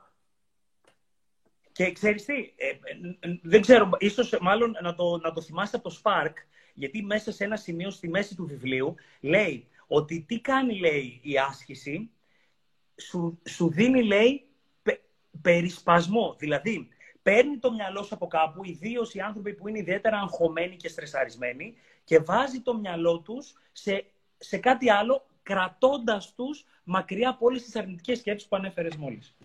Φίλε, και όπως λέει ο φίλος μας ο Σάρμα, κάθε νέα συνήθεια θέλει περίπου 60 μέρες προκειμένου να γίνει αυτοματισμός. Και έλεγε πάντα ο Σάρμα ότι οι 20 πρώτες μέρες είναι πολύ δύσκολες, οι 20 δεύτερες μέρες είναι μπερδεμένες, οι 20 τρίτες μέρες μέχρι τις 60 μέρες είναι μαγικές. Οπότε όποιος από εμάς έχει βάλει την άθληση και την κίνηση στη ζωή του, πραγματικά δεν μπορεί να τη βγάλει. Δηλαδή αν θέλουν κάποια παιδιά να γράψουν κάποια comment, αν αυτό το πράγμα το οποίο λέμε είναι αλήθεια, οποιοδήποτε κινείται συστηματικά, του είναι πιο δύσκολο να μην κινηθεί παρά να κινηθεί. Δηλαδή, αν έχω μάθει να περπατάω, πάει στον αυτόματο. Δηλαδή, είναι σαν να περπατάω πέρα δόθε, έχω σκάψει ουσιαστικά ένα χαντάκι και εκεί πέρα κινείται η κίνησή μου. Αυτό είναι η δύναμη της καλής συνήθειας και η καλή συνήθεια έχει έρθει, είναι αυτό που λέμε σπέρνω και μετά θερίζω. Και όταν έχω την καλή συνήθεια αποστόλη, επειδή δεν είμαστε πάντα χαϊχούι και έρχονται και δυσκολίες, έχω φτιάξει ένα απόθεμα ευεξίας, συνειδητότητας, χαράς μέσα μου, όπου όταν θα έρθει η ώρα για τη δυσκολία θα έχω. Δηλαδή είναι σαν ένας καταθετικός λογαριασμός, ο οποίος δεν είναι μηδενικός, έχει απόθεμα, ένας λογαριασμός ευζή, να το πούμε έτσι, γιατί όταν θα έρθει στραβή που θα έρθει στραβή, έχω και να σηκώσω. Μου δίνει ε, μου δίνεις, ε, μου δίνεις τη... Το γράφουν τα παιδιά. Ναι, είναι τρόπος ζωής. Βλέπουμε τα βλέπεις ακόμα. Ισχύει 1000%. Δηλαδή, όποιος δείτε, όποιος αθλείται πραγματικά, δείτε τα σχόλια πραγματικά. Δύο, ένα λεπτό, το σπότι διακοπές και μου λείπει 45 λεπτά ξεκίνη. 45 από θέματα ειδικότητα. Παιδιά, όποιο. Εντάξει, δεν χρειάζεται να πούμε κάτι άλλο. Όποιος πραγματικά κινείται, βλέπετε τα μηνύματα είναι από ανθρώπους οι οποίοι κινούνται. Ω, ναι, είναι αλήθεια. Πόσο δίκιο έχετε, είναι τρόπος ζωής. Είναι ασύντητο, παιδιά. αυτό το πράγμα το οποίο ζω σήμερα, κάθε μέρα περπατάω 5 χιλιόμετρα. Μπράβο, Κομαής. Μπράβο. Πρόσεξε, είναι εδώ πέρα που είμαι και είναι εδώ πέρα που θέλω να πάω. Αυτό το οποίο θα με πάει εκεί πέρα που θέλω να πάω, αποστόλη είναι σωστές συνήθειες. Είμαι εδώ πέρα εκεί πέρα που θέλω να πάω, το μόνο πράγμα που θα με πάει σωστές συνήθειες. Και βέβαια, επειδή θα έχει και δυσκολίες στο, στο πήγαινε έλα τέλος πάντων, είχαμε τα capital controls, είχαμε τους Τούρκους μέχρι τώρα, είχαμε έχουμε τον COVID κτλ. Θα αναγκαστείς να κάνεις και έτσι για να πας. Αλλά αυτό το οποίο θα σε πάει στη ζωή που θέλεις είναι οι σωστές συνήθειες. Και ξέρεις και την ομιλία που κάναμε μαζί, μιλάω για τις 13 συνήθειες. Δεν είναι τυχαίο που η πρώτη συνήθεια είναι η άσκηση. Είναι, αλλάζει συγκλονιστικά όλη τη χημεία του σώματος. Ο Σάρμα το έλεγε Pharmacy of Mastery. Ουσιαστικά είναι το φαρμακείο της αριστεία, των αριστείων. Το έχεις μέσα αυτό το πράγμα. Και η κίνηση είναι αντικαταθλιπτικό, αντιγυραντικό, αυτοεκτίμηση, είναι τα πάντα η κίνηση. Και τι στην Ελλάδα είναι και βιταμίνη D, δηλαδή είναι κρίμα να μην το κάνουμε. Και για να, για να κάνω τώρα τον αντίλογο έτσι, για να μην συμφωνούμε σε όλα, δεν έχει να σου πω κάτι τότε. Αφού λοιπόν είναι έτσι τα πράγματα και τα μοιραζόμαστε και τα λέμε και υπάρχει το διαδίκτυο, υπάρχει πληροφόρηση, υπάρχει ενημέρωση, υπάρχουν όλα αυτά εκεί έξω. Γιατί θεωρείς εξακολουθούμε να μας είναι δύσκολο να σηκωθούμε από τον καναπέ, να μην πάμε για τρέξιμο, να μην πηγαίνουμε για περπάτημα και να αναπολούμε την περίοδο που το κάναμε αυτό. Τι θεωρείς ότι μας εμποδίζει, αφού το ξέρουμε, ότι είναι μπροστά μας, ρε παιδί μου, είναι μπροστά ε, μας. Αποστόλη είναι θέμα συνηθιών. Τα παιδιά που γράψανε όλα τα διθυραβικά comments για την άσκηση, τους είναι πολύ πιο δύσκολο να μην ασκηθούν παρά να ασκηθούν. Αυτοί οι οποίοι ήμασταν, και ήμουν εγώ από αυτούς που ήμουν κολλημένος στον καναπέ πριν από χρόνια και ναι. στην τηλεόραση και και και. Ναι, αυτοί που είμαστε κολλημένοι στον καναπέ, μας είναι πιο δύσκολο να ξεκολλήσουμε. Αυτοί οι οποίοι είναι κολλημένοι στην άσκηση είναι πιο δύσκολο να μην αθληθούν. Άρα είναι θέμα συνηθιών. Είμαστε, είμαστε άνθρωποι, δηλαδή είμαστε τα αποτελέσματα των συνηθιών μας. Λέω συχνά στην ομιλία ότι πρώτα δημιουργώ τις συνήθειές μου και μετά οι συνήθειές μου δημιουργούν εμένα. Πρώτα εγώ δημιουργώ τις συνήθειές μου και μετά οι συνήθειές μου δημιουργούν εμένα. Απλώς πού να τρέχω. Είναι, είναι πάρα πολύ κακό πράγμα η κακή συνήθεια. Και έλεγε ο Τζον Μάξουελ, έλεγε ότι από τη μία θέλω να πάω εδώ πέρα πάνω, αλλά από την άλλη συνήθειέ μου εδώ πέρα κάτω. Δεν γίνεται. Αν θέλω να πάω εδώ πέρα, πρέπει και οι συνήθειες μου να, να πάρω Εάν δεν με πειράζει να πάω εκεί πέρα και θέλω να μείνω εδώ πέρα και δεν υποτιμώ κανένα εδώ πέρα, οι συνήθειες μου είναι OK. Αλλά αν θέλω να πάω εδώ, οι συνήθειες πρέπει να είναι προς τα πάνω και όχι προς τα κάτω. Οπότε θέλουμε τη ζωή που θέλουμε, θέλουμε τα λεφτά που θέλουμε, θέλουμε την υγεία που θέλουμε, θέλουμε τη χαρά που θέλουμε, θέλουμε τη σχέση που θέλουμε, αλλά δεν θέλουμε να κάνουμε δουλειά. Δεν γίνεται. Και το μεγαλύτερο στρες είναι να, και αυτό το έλεγε ο Τζιμ Ρον, πώς το έλεγε, για να έχω κάτι περισσότερο, έλεγε ο Τζιμ Ρον, πρέπει να γίνω ο ίδιος κάτι περισσότερο. Για να έχω κάτι περισσότερο, και δεν μιλούσε μόνο για τα λεφτά, πρέπει να γίνω κάτι περισσότερο. Το πρόβλημα σημερινή εποχή είναι ότι θέλω κάτι περισσότερο, αλλά δεν θέλω να γίνω κάτι περισσότερο. Δεν γίνεται. Γι' αυτό και οι περισσότεροι άνθρωποι είναι αγχωμένοι, είναι στρεσαρισμένοι, είναι θυμωμένοι. Θέλω την σοδιά, αλλά δεν θέλω να σπείρω και δεν θέλω να κάτσω να κάνω δουλειά. Δεν γίνεται φιλαράκι. Και βεβαίως δεν είμαστε εδώ για να κρίνουμε κανέναν, όμως είμαστε εδώ για να πούμε ότι κάνοντας το κάτι παραπάνω θα σου έρθει κάτι παραπάνω. Αν σηκωθώ από τον καναπέ, μάλλον έχω κάποια πράγματα να κερδίσω. Εάν όντως πάω για 30, 40, 50 λεπτά περπάτημα ή τρέξιμο, θα γυρίσω καινούριος, φρέσκος, διαφορετικός, ένας άλλος αποστόλης και θα μπορώ τα θέματά μου, όποια θέματα και να είναι αυτά, όποια θέματα και να είναι αυτά, να τα διαχειριστώ με έναν καλύτερο, με έναν διαφορετικό, με έναν ενδεχομένως πιο αποδοτικό τρόπο. Και ωραία, ωραία. Οπότε, νούμερο ένα λοιπόν, θα μπορούσε κανείς να σημειώσει και να γράψει και μετά από όλα αυτά που είπαμε, είναι η άσκηση λοιπόν. Να πούμε ότι νωρίς το πρωί, αργά το βράδυ, μέσα στην ημέρα, ακόμα και μέσα στο σπίτι. Έχουμε τη φίλη μας τη Ρεγκίνα που, έκανε στο, που κάνατε το καταπληκτικό live που γυμνάζεται με τον τρόπο που μπορεί μέσα στο νοσοκομείο της Και με τα καλώδια κρεμασμένα επάνω της. Και Ρεγκίνα με τις μέσα στο λαιμό της που είναι το χειρότερό της και όμως γυμνάζεται αυτό το κορίτσι. Τι αποδεικνύει λοιπόν η Ρεγκίνα; Ότι άμα θες να το κάνεις, άμα δεν θες να το κάνεις. Και κάτι άλλο, επειδή αναφέρθηκες είναι το Naperville δεν είναι αυτό το σχολείο που έλεγε το Spark. Σωστά. Έχω διαβάσει χρόνια, μπράβο. Ε, αυτό έχει ξεκινήσει και σε πάρα πολλά σχολεία στο εξωτερικό. Ε, λέγεται Daily Mile. Όποιος έχει YouTube, μετά μπορεί να βάλει να γράψει Daily Mile.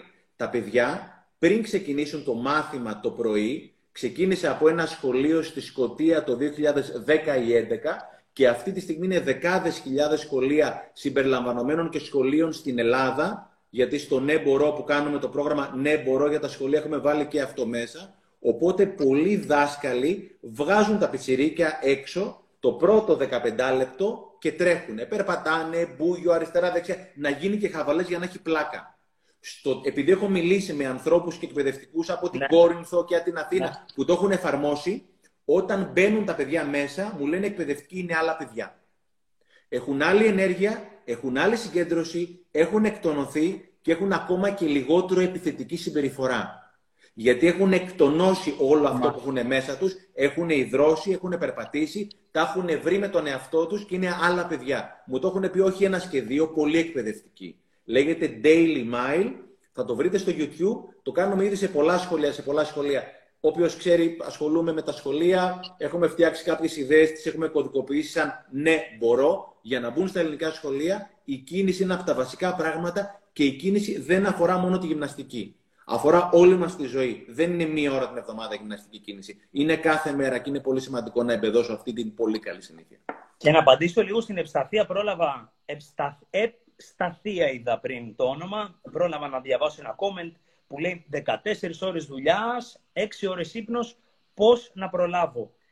Ευσταθία φιλικά, μαζί είμαστε σε αυτό. 14 και 6 κάνουν 20, που σημαίνει ότι μένουν εκεί άλλες 4 ώρες. Προφανώς έχουμε να μαγειρέψουμε, προφανώς έχουμε να πάμε στο σούπερ μάρκετ, να περάσουμε την οικογένειά μας, να ταΐσουμε τα παιδιά μας, να διαβάσουμε τα παιδιά μας. Προφανώς.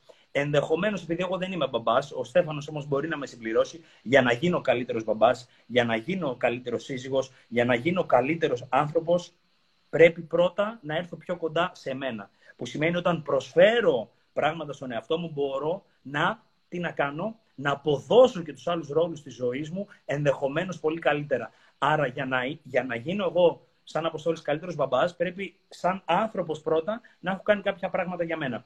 Άρα, τολμώ να πω, και μπορείς να μου στείλεις μήνυμα αν, αν θες να το συζητήσουμε κατηδίαν. Μέσα σε αυτές τις ώρες που σου απομένουν, έστω και 20-20-25 λεπτά για εσένα, για μία άσκηση, για ένα περπάτημα, θα σε γύριζαν πίσω στη φυσιολογική σου ζωή, στην κανονική σου ζωή, ως μια καλύτερη μαμά, ως μια καλύτερη σύζυγο, ως έναν καλύτερο άνθρωπο.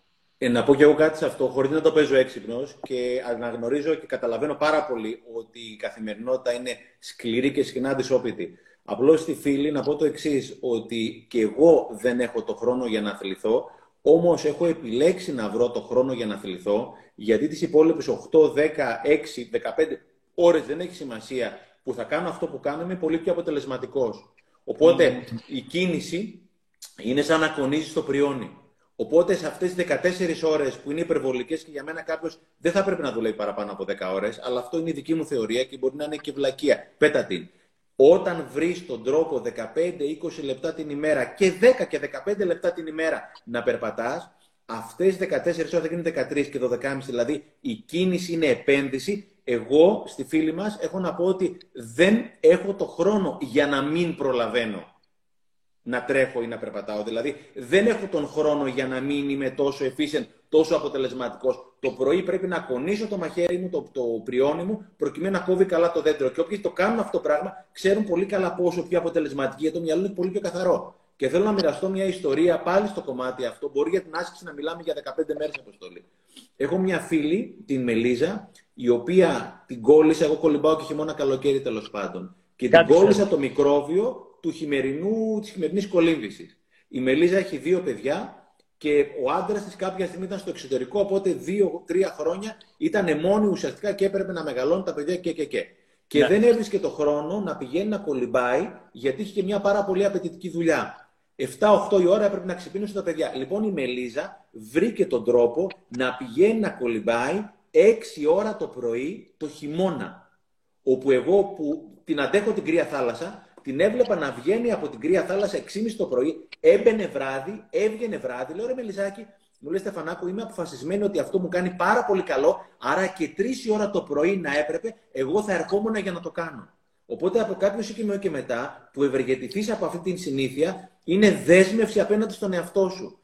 Και όταν είσαι δεσμευμένος απέναντι στον εαυτό σου, θα πεις και στον άντρα, στον παπά των παιδιών, ότι εδώ πέρα σε παρακαλώ θέλω λίγο βοήθεια, θέλω αυτή τη μισή ώρα να πάω για να μπορώ να λειτουργήσω καλύτερα και σαν μαμά και σαν σύζυγος και στο σπίτι και σαν νοικοκυρά και να είμαι πολύ πιο ήρεμη. Γιατί αν είμαι συνέχεια στα κάγκελα, ούτε η σχέση με τον εαυτό μου, ούτε με τον άντρα μου, ούτε με τα παιδιά μου θα είναι καλή. Αν πραγματικά αγαπάω τα παιδιά μου και τους τριγύρω μου, πρέπει πρώτα απ' όλα να φροντίσω εμένα. Το προηγούμενο, το μοντέλο που μας έμαθε η προηγούμενη γενιά, οι προηγούμενες γενιές, τα δίνω όλα, ό,τι έχω και δεν έχω, είναι ένα λάθος μοντέλο. Κάποια στιγμή αδειάζεις, θυμώνεις, κανένας δεν σε βοηθάει, νιώθεις ότι είσαι μόνη ή μόνος στο σπίτι και τελικά δεν στηρίζεις τον εαυτό σου. Είμαι πρώτα να είμαι καλά εγώ, για να μπορεί να είναι καλά και τα παιδιά μου και ο άντρας μου, και δεν είναι και τυχαίο που στο αεροπλάνο μας λένε ότι όταν πέσει η πίεση της καμπίνας, πρώτα τη μάσκα σου και μετά των παιδιών σου.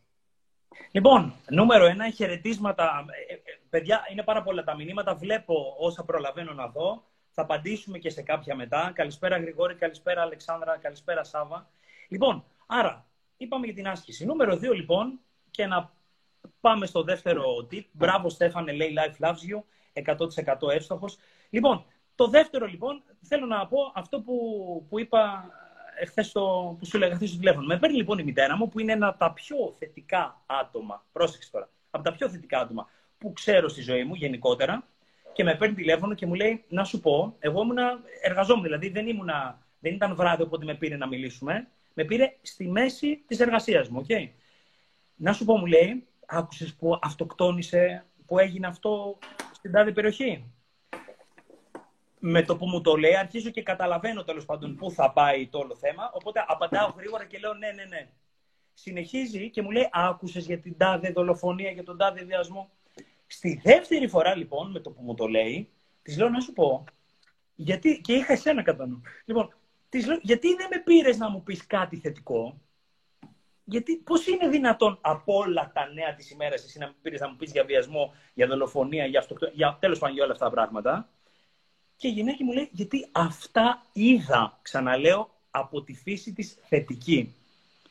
Ως εκ τούτου, λοιπόν, το επόμενο τύπο που, θα, που, που έχεις μιλήσει γι' αυτό πάρα, πάρα πολλές φορές, είναι πώς διαχειριζόμαστε την πληροφόρηση που έχουμε, πώς διαχειριζόμαστε αυτά τα οποία βάζουμε μέσα στον εαυτό μας, που βάζουμε μέσα στο μυαλό μας και τι είναι αυτά που τελικά εστιάζουμε, διότι το να ανοίξουμε την τηλεόραση, το να παρακολουθήσουμε ένα δελτίο ειδήσεων, το να πάρουμε μια εφημερίδα, το να μπούμε σε, ένα, σε μια ιστοσελίδα και να ενημερωθούμε, είναι καθαρά δική μας επιλογή, κυρίως στην ιστοσελίδα, όχι στην τηλεόραση. Στην τηλεόραση, στην τηλεόραση δεν επιλέγουμε, αλλά δεχόμαστε μόνο.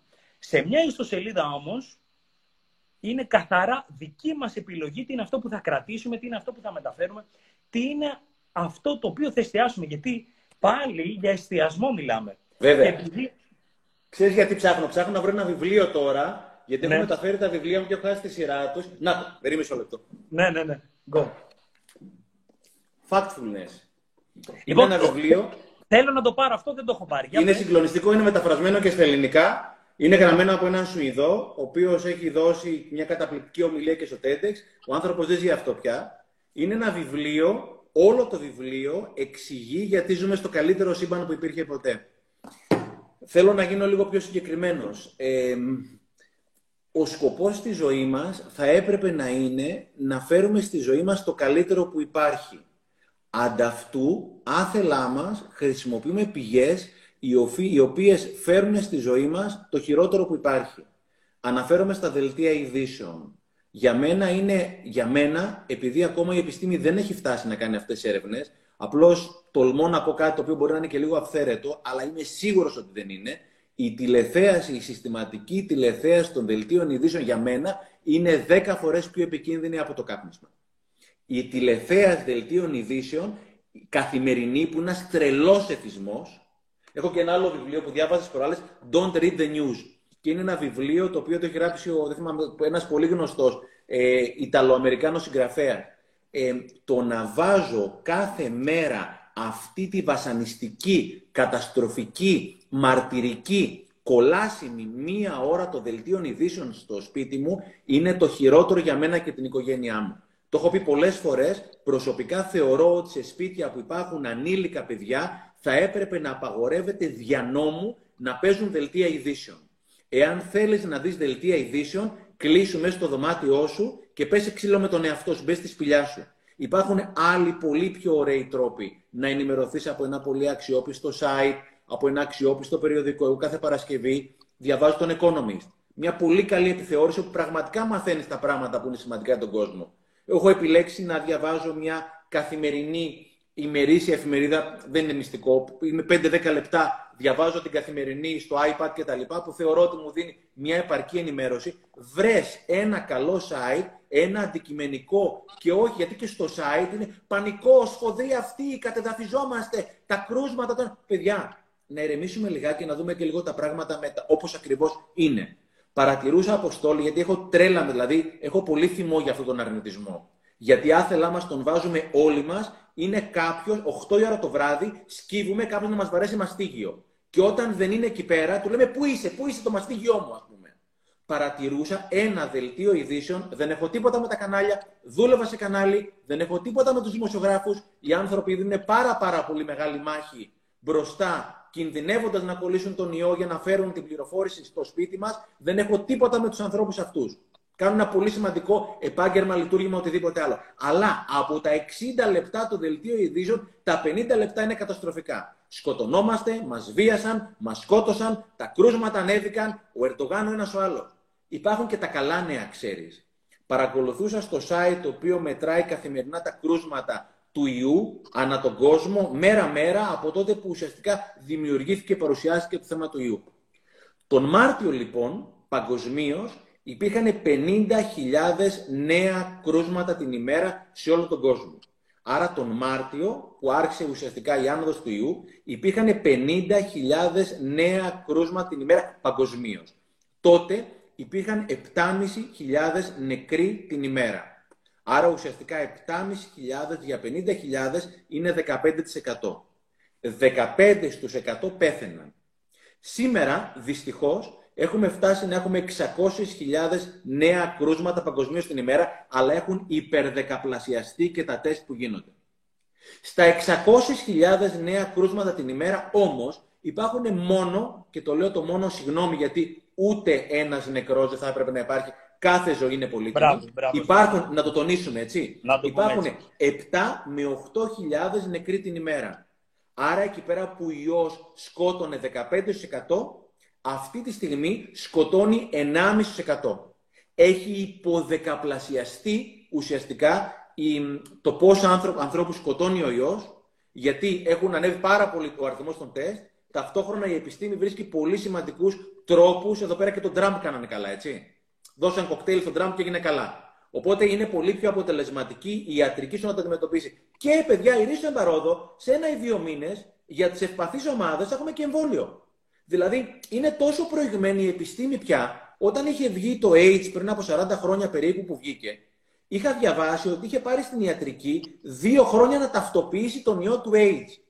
Και τώρα, σε μία εβδομάδα ταυτοποιήθηκε ο νέος ο ιός, σε 15 μέρες μπορούσαν να κάνουν τα πρώτα τεστ να δουν αν κάποιος τον έχει ή όχι και στον πρώτο χρόνο από αξιόπιστες εταιρείες με αξιόπιστες διαδικασίες, άσχετα αν κάποιος θα επιλέξει για λόγους δικούς του να μην το κάνει, ούτε εγώ θα το κάνω. Αν ήμουν στην ευπαθή ομάδα όμως θα το έκανα. Σε ένα χρόνο από την εμφάνιση του ιού υπάρχει το εμβόλιο.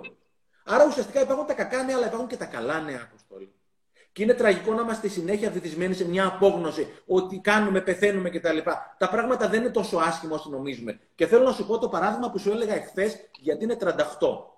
Ε, στους ενεργούς μπαμπάδες, αυτό το σωματείο που συμμετέχω και εγώ, ανέθεσε το σωματείο αυτό στην Πάρη Focus, μια πολύ σοβαρή εταιρεία, μπράβο, να μπράβο, μια ναι, ναι. για τη συνεπιμέλεια.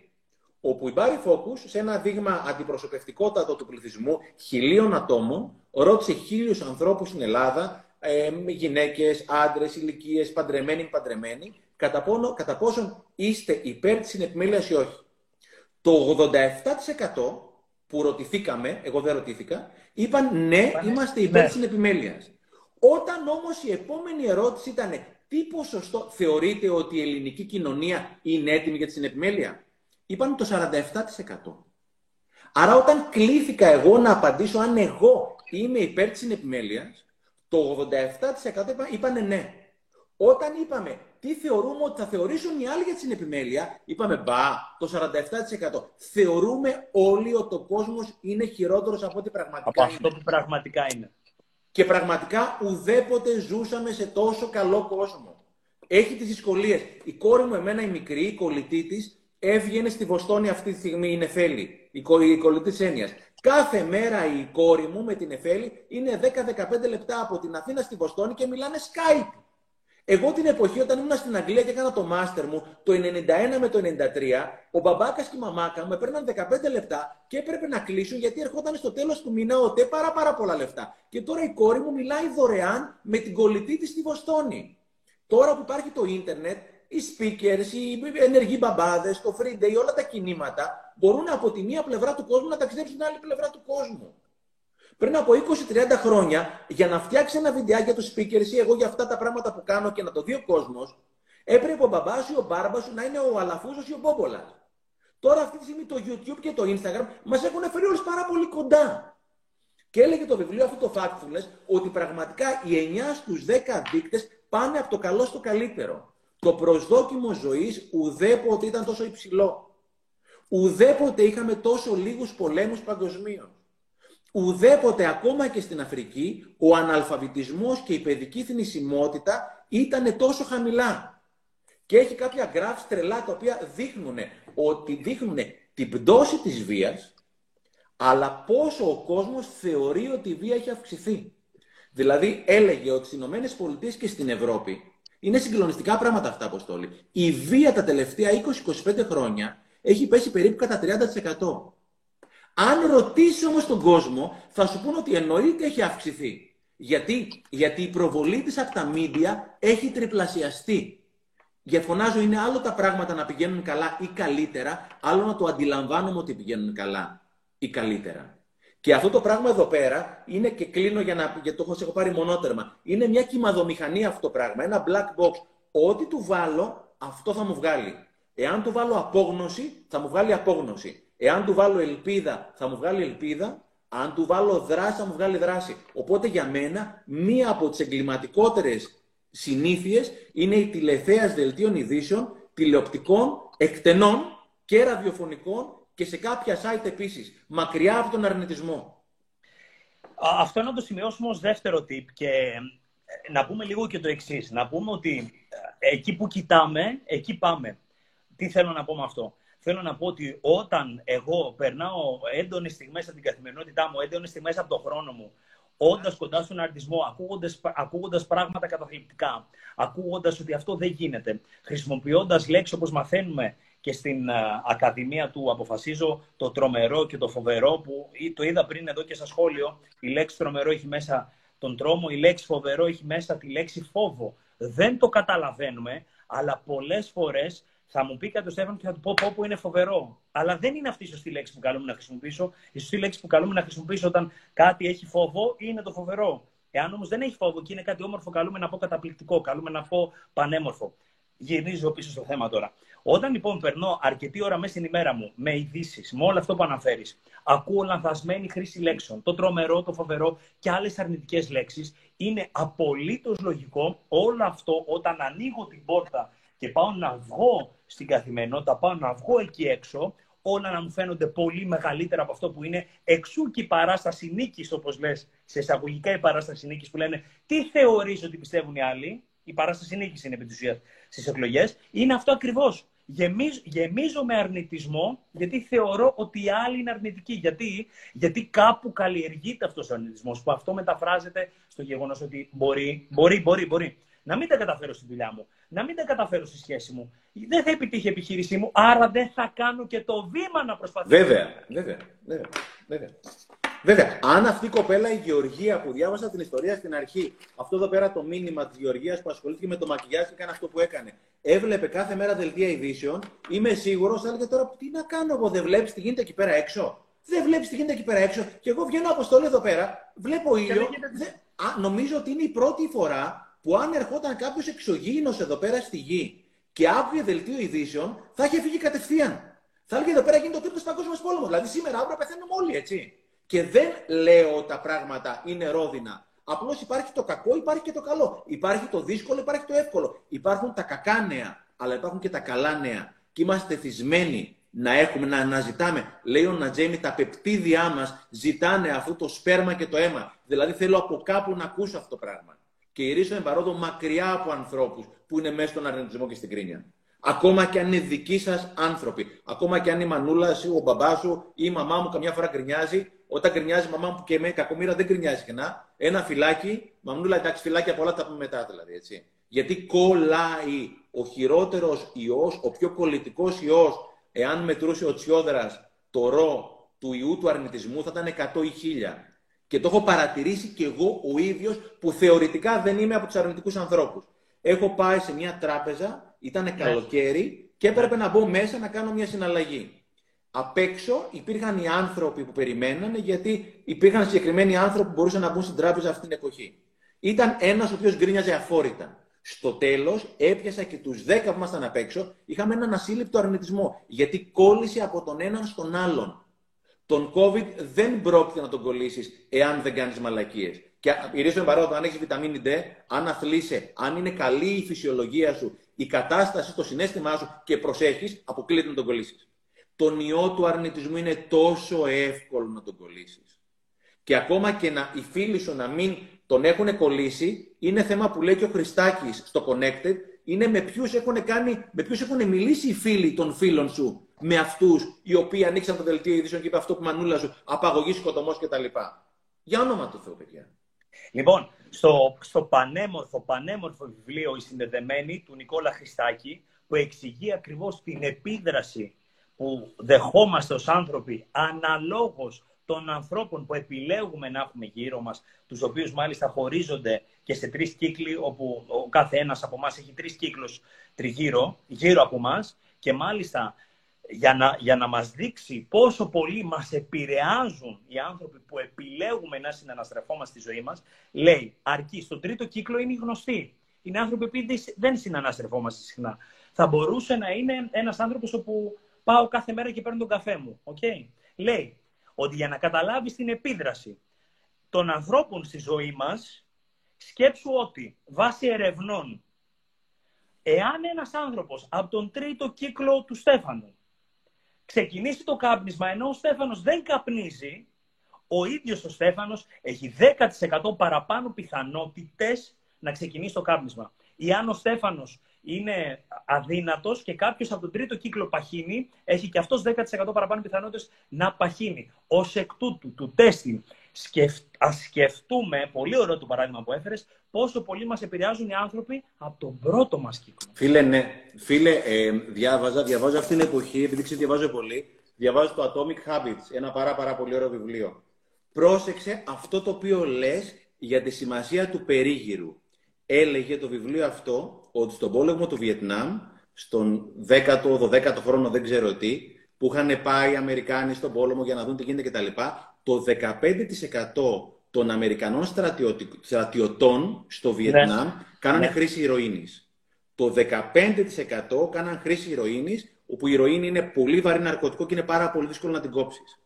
Όταν αυτοί οι άνθρωποι όμως γύρισαν στο σπίτι τους και ήταν σε ένα διαφορετικό περιβάλλον με τα παιδιά τους, με τη γυναίκα τους, το φυσικό τους περιβάλλον, οι 9 στους 10 που είχαν κάνει, που ήταν addicted, που ήταν εθισμένοι στην ηρωίνη, την έκοψαν. Άρα ουσιαστικά όταν ήσουν σε ένα περιβάλλον όπου οι άλλοι κάναν ηρωίνη και οι συνθήκες ήταν σίγουρα πολύ δύσκολες, οι 15% έκαναν. Από τους 15%, οι 9 στους 10, δηλαδή οι 13,5 στους 15, με το που γύρισαν στο σωστό περιβάλλον, στην οικογένειά τους, στους σωστούς ανθρώπους, έκοψαν την ηρωίνη. Άρα η σημαντικότερη επιλογή της ζωής μου είναι ποιους ανθρώπους έχω τριγύρω μου. Θέλει πάρα πάρα πάρα πάρα πολύ μεγάλη προσοχή. Εγώ έχω μεγαλώσει με φίλους μου, κολλητούς, αδέρφια μου κτλ. Δεν κάνουμε τόσο παρέα όσο κάναμε γιατί έχουν αλλάξει κάποια πράγματα. Όχι ότι έχουμε τσακωθεί, αλλά δεν έχουμε αυτά τα πράγματα τα οποία μπορώ να πω με σένα. Αλλάζω δηλαδή. Πρέπει να είμαι με ανθρώπους που θέλουν να πάνε εκεί πέρα που θέλω να πάω κι εγώ. Κάποιοι από τους κολλητούς μου, εννοείται αν χρειαστούν κάτι να πάω στην άλλη άκρη του κόσμου, θα πάω να τους σώσω. Αλλά δεν είναι οι άνθρωποι που κάθε μέρα δίπλα μου.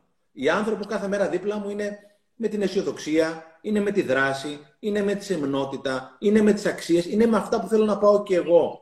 Και είναι σαν ένας, πώς είναι το ημάντα στο treadmill που τρέχουμε στο διάδρομο, φαντάζομαι έναν μεγάλο διάδρομο όπου αποτελείται από άλλους ανθρώπους.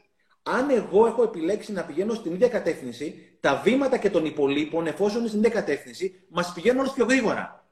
Ενώ αν οι άλλοι πηγαίνουν πίσω, εγώ πηγαίνω μπροστά, τελικά δεν θα πάω πουθενά. Είναι πολύ σημαντικό ποιους ανθρώπους έχω μαζί μου στο διάδρομο της ζωής μου. Γιατί όπως λέει ο Χριστάκης, γίνεσαι η πέντε κολλητή σου. Γίνεσαι η πέντε κολλητή σου, είτε το θέλεις είτε όχι. Λοιπόν, Άννα μου, το, επειδή με ρώτησες προηγουμένως, το βιβλίο λέγεται The Connected, η συνδεδεμένη του Νικόλα Χριστάκη. Μπορώ να σου το πω και αύριο. Και δεν θα μπορούσα να συμφωνήσω περισσότερο αναφορικά με το τι γίνεσαι οι άνθρωποι που τελικά συναναστρέφεσαι. Γι' αυτό και μέσα από αυτό το βιβλίο λέει, αν κάποιος γίνει πλούσιος ή όχι, επιτύχει ή όχι, καθορίζεται από τους ανθρώπους που επιλέγει να έχει γύρω του. Και μπορώ να πω δραστικά και έντονα για τη σχέση μου με τον Βλάση, που τη χάνει να είναι ο φίλος μας, ο δικός μας ο φίλος και πόσο πολύ έχει βοηθήσει εμένα προσωπικά η συναναστροφή μου με αυτόν τον άνθρωπο όλους αυτούς τους μήνες που τον, που τον γνωρίζω. Τους λίγους μήνες που τον γνωρίζω. Και πριν, πριν περάσουμε στο επόμενο θέμα θέλω να πω το εξής. Αναφορικά με τη δύναμη της μάζας που είναι επί της ουσίας οι άνθρωποι που επιλέγουμε να έχουμε γύρω μας. Ας, ας αναλογιστούμε όλοι, ας σκεφτούμε το εξής. Ποια είναι η συμπεριφορά του Αποστόλη του Στέφανου αν πάει σε έναν αγώνα ποδοσφαίρου; Και είναι πορωμένος, είναι εθισμένος, είναι φανατισμένος με την ομάδα του. Ενδεχομένως, γεια σου βάγια μου, ενδεχομένως θα φωνάξει, ενδεχομένως θα βρίσει και ενδεχομένως θα ακολουθήσει μία, μία συμπεριφορά ε, που θα έχουν και οι υπόλοιποι. Αν πάρω τώρα τον Στέφανο, αν πάρω τον Αποστόλη και τον βάλω μέσα σε ένα γήπεδο τέννη, τι συμπεριφορά θα έχει ο Αποστόλης και ο, ο Στέφανος, ενδεχομένως θα έχει αντίστοιχη συμπεριφορά με αυτή που έχουν και τριγύρω του, που είναι περίπου το ίδιο παράδειγμα με αυτό που ανέφερες με την ηρωίνη. Ω εκ τούτου, αντιλαμβανόμαστε ότι ο, ο περίγυρος, το περιβάλλον, εκεί που ανήκουμε, εκεί που συναναστρεφόμαστε, εκεί που βρισκόμαστε, καθορίζει έντονα εμάς, αλλά φαίνεται και από τις έρευνες, επηρεάζει και τις αποφάσεις και τις επιλογές που θα πάρουμε στη ζωή μας. Οπότε, είτε μέσα από τα βιβλία, είτε από ενημέρωση στο διαδίκτυο, είναι, ε, είναι κάτι που καλούμαστε όλοι να κάνουμε και να δίνουμε ιδιαίτερη σημασία με τους ανθρώπους που καλούμαστε να επικοινωνούμε, να ανταλλάσσουμε απόψεις, να μιλάμε μέσα στην ημέρα. Εχθές το βράδυ που μιλήσαμε, Στεφ, πραγματικά είχα πράγματα μετά να σκεφτώ, είχα να προετοιμαστώ για σήμερα, αλλά όταν έκλεισα και το τηλέφωνο ένιωσα και πάρα, πάρα πολύ καλά. Δεν είναι τυχαίο ότι μεταξύ κάποιων ανθρώπων που επιλέγεις τελικά να βάλεις στη ζωή σου, αυτοί οι άνθρωποι μπορούν να σε πάνε παραπέρα. Δεν θα ξεχάσω ποτέ το καλοκαίρι που με πήρες και μου είπες να σου πω, θέλω να μιλήσουμε για τους speakers. Πάλι και εσύ, σαν τον άλλο το φίλο μου, σαν τον Σάβα, δεν είχες καμία υποχρέωση να κάνεις οτιδήποτε, δεν είχες κανένα κέρδος να κάνεις οτιδήποτε και μου λες: Θέλω να μιλήσουμε για αυτό το οποίο κάνεις. Ήρθα ένα βράδυ, μιλήσαμε, με βοήθησαν πάρα, πάρα πολλά αυτά τα πράγματα που σημαίνει ότι το να είμαι στη ζωή σου ή το να είσαι στη ζωή μου, εμένα προσωπικά σαν Αποστόλη, με έχει βοηθήσει συγκεκριμένα σε ένα, σε ένα κομμάτι που αυτή τη στιγμή φαίνεται ότι αποκτά υπόσταση. Άρα, είναι πολύ σημαντικό να μην το ξεχνάμε και επειδή ξέρω ότι είναι ένα πολύ σημαντικό ζήτημα όλο αυτό, η χρήση των λέξεων που βάζουμε στη ζωή μας, που βάζουμε στην καθημερινότητά μας, είναι και αυτή, μπορεί να ακούγομαι γραφικός και να τα έχετε ξανακούσει, OK. Okay. Όμως, η χρήση των λέξεων καθορίζει το επίπεδο της σχέσης της επικοινωνίας. Τι θέλω να πω με αυτό; Θέλω να πω και να το κλείσω. Εάν εγώ, Στέφανε, με τη γυναίκα μου, τη βρίσω, χυψή, τη βρίσω, ό,τι και να πω. Τη βρίσω, okay. Αυτές τις μέρες που περνάμε περισσότερη μέρα μέσα στο σπίτι. Και αυτό ξαφνικά γίνει κομμάτι της επικοινωνίας μας, δηλαδή δεν αντιδράσει άλλη πλευρά, ξαφνικά έχει μπει μια λέξη, μια πρόταση στο τραπέζι που φθείρει αυτό που έχω. Που σημαίνει ότι την επόμενη φορά που θα επικοινωνήσω με τον άλλον, μπορεί πιο εύκολα να χρησιμοποιήσω μια ακόμα πιο σκληρή λέξη. Και να καταλήξω να αποκτήσω ένα λεξιλόγιο που πραγματικά θα μας μιζεριάζει όλους εδώ μέσα, αλλά δεν το έχουμε καταλάβει.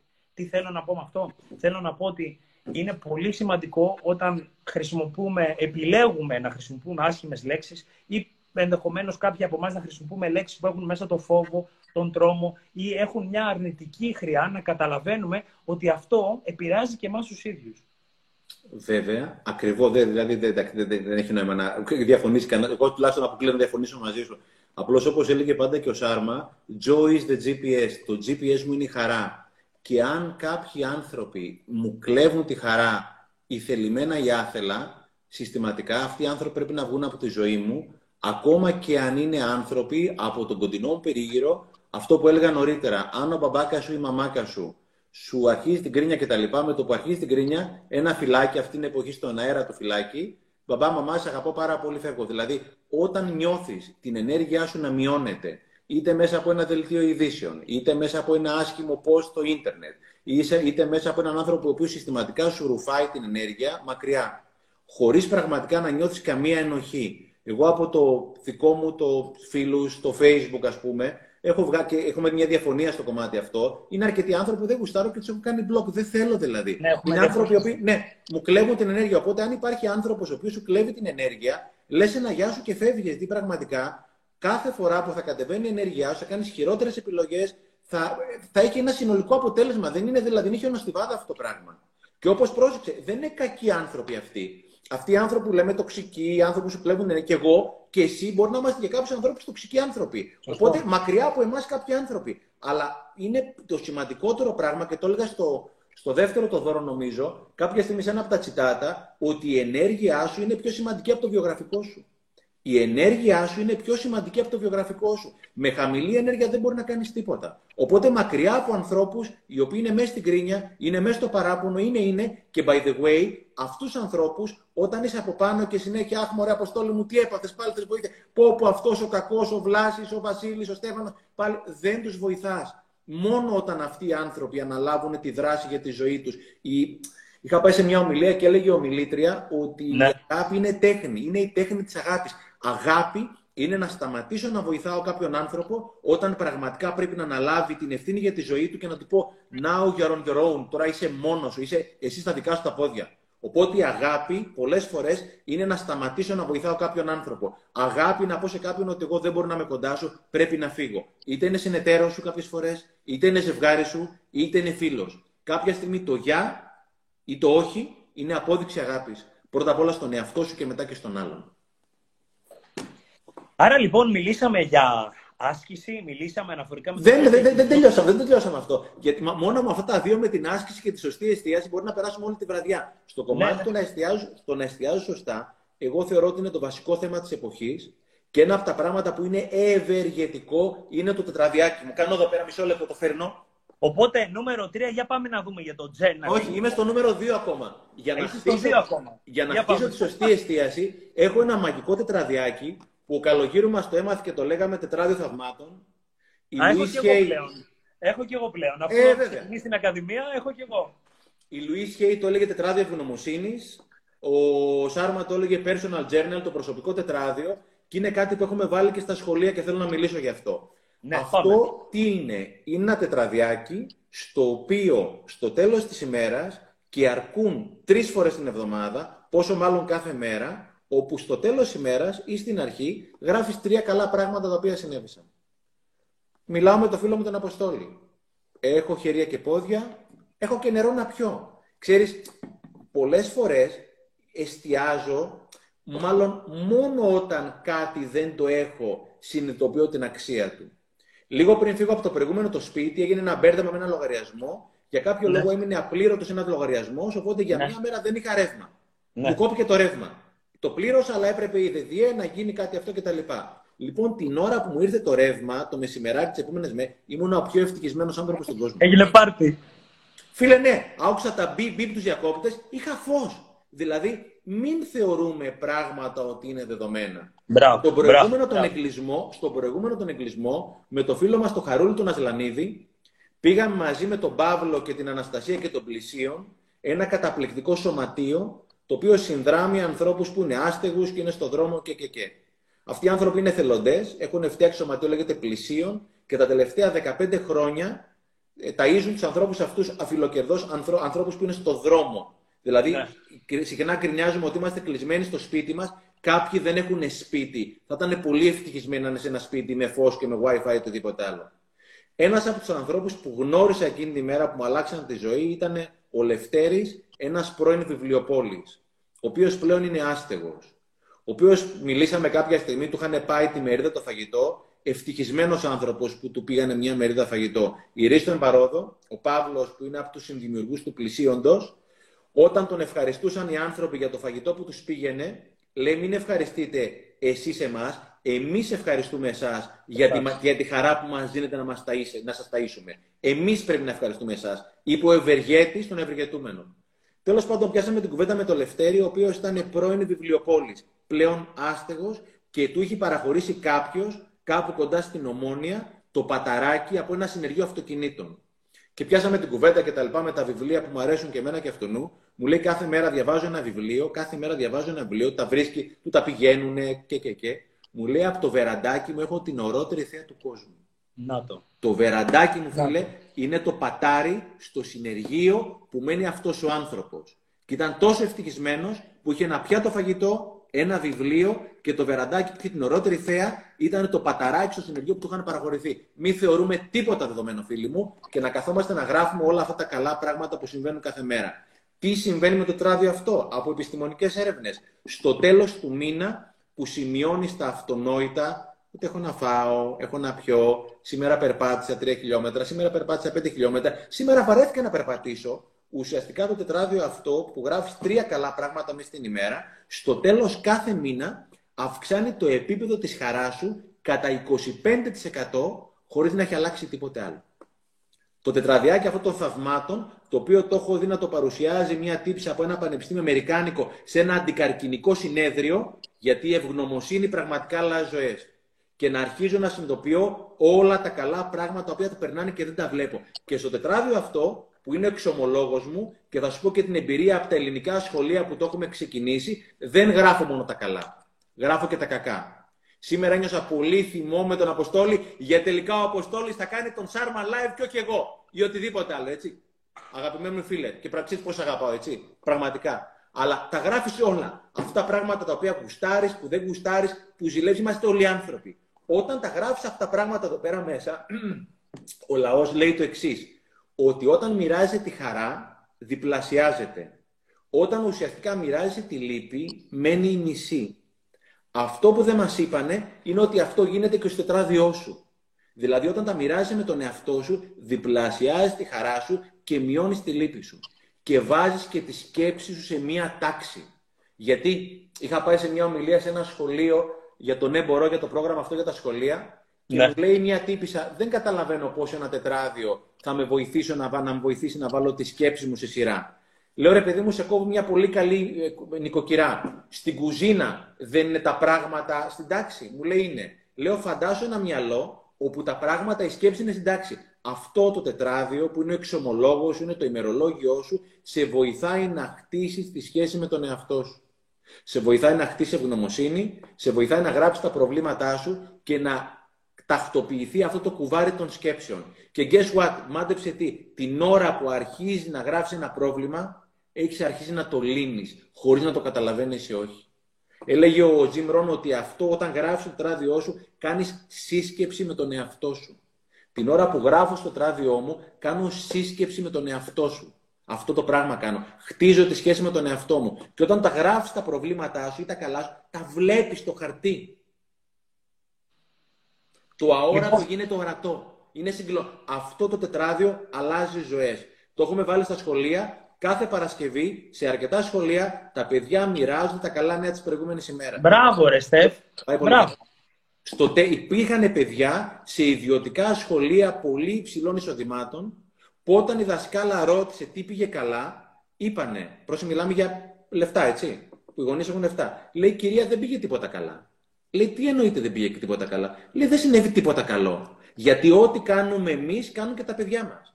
Λέει, συγγνώμη, ρε, εσύ, δεν έχει σημασία το όνομά του. Στο σπίτι που μένετε, το σπίτι σας ήταν στη θέση του το πρωί ή έπεσε καμία βόμβα και το έριξε. Κυρία, ήτανε. Λέει, γράψτε το, ζωγράφισε το. Λέει, στο ψυγείο που άνοιξες, είχε να φας φαγητό ή όχι; Λέει, κυρία, έχει. Γράψε, ζωγράφισε το. Και εκείνη τη στιγμή το παιδί δεν είχε γράψει ένα χαρτάκι, τις επόμενες εβδομάδες ήθελε δεύτερο και τρίτο χαρτάκι. Και έγραψε κάποια στιγμή ότι το θαύμα της ημέρας είναι ότι έπαιζα με τους φίλους μου υγιείς στο διάλειμμα και ήμασταν χαρούμενοι. Η χαρά είναι εκεί. Η ερώτηση είναι εγώ που είμαι. Εγώ λείπω από τη χαρά. Και είναι πανέμορφο, εάν μπορούμε, αν, αν αυτό μπορεί να επικοινωνείτε, να διδάσκεται από την μικρότερη ηλικία, όπως έλεγε και ο Βλάσης πριν, ότι μας βλέπει ο Κούκι, γεια σου Κούκι μου. Εάν λοιπόν μικρά παιδιά μπορούν να μπουν σε αυτό που λες, που είναι μεγαλούργημα, γιατί έφτασα στα 37, μέσω της Ακαδημίας του Αποφασίζω, να αρχίσω να γράφω καθημερινά αυτά τα θαύματα. Και θέλω να πω το εξής, Στέφανε, και μην με παρεξηγήσεις. Κάποια στιγμή λοιπόν ανέφερε σε ένα live, ήταν δικό μας το live, σε άκουγα, δεν έχει σημασία. Αλλά έλεγες ότι για σένα είναι πανέμορφο, νιώθεις ευτυχισμένος όταν κατεβάζεις τα σκουπίδια στον κάδο. Stop. Τελεία. Πάμε πίσω. Λέω, τι λέει τώρα ακριβώς; Πάμε ξανά να το καταλάβω. Είναι ευτυχισμένος όταν πάει τα σκουπίδια στον κάδο. Πάλι πίσω.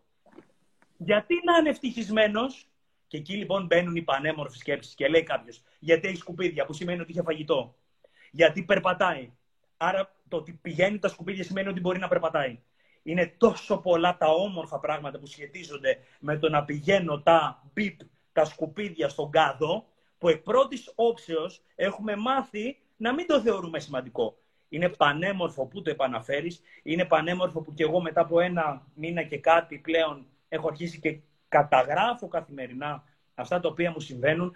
Θα πω την αλήθεια μου, μπορεί να ακούγομαι γραφικός, αλλά όταν το κάνω πλημμυρίζω από χαρά. Ξαφνικά απλά πράγματα αποκτούν υπόσταση. Γιατί τι κάνω, ε; Τα βάζω στο χαρτί. Αυτό δεν κάνω.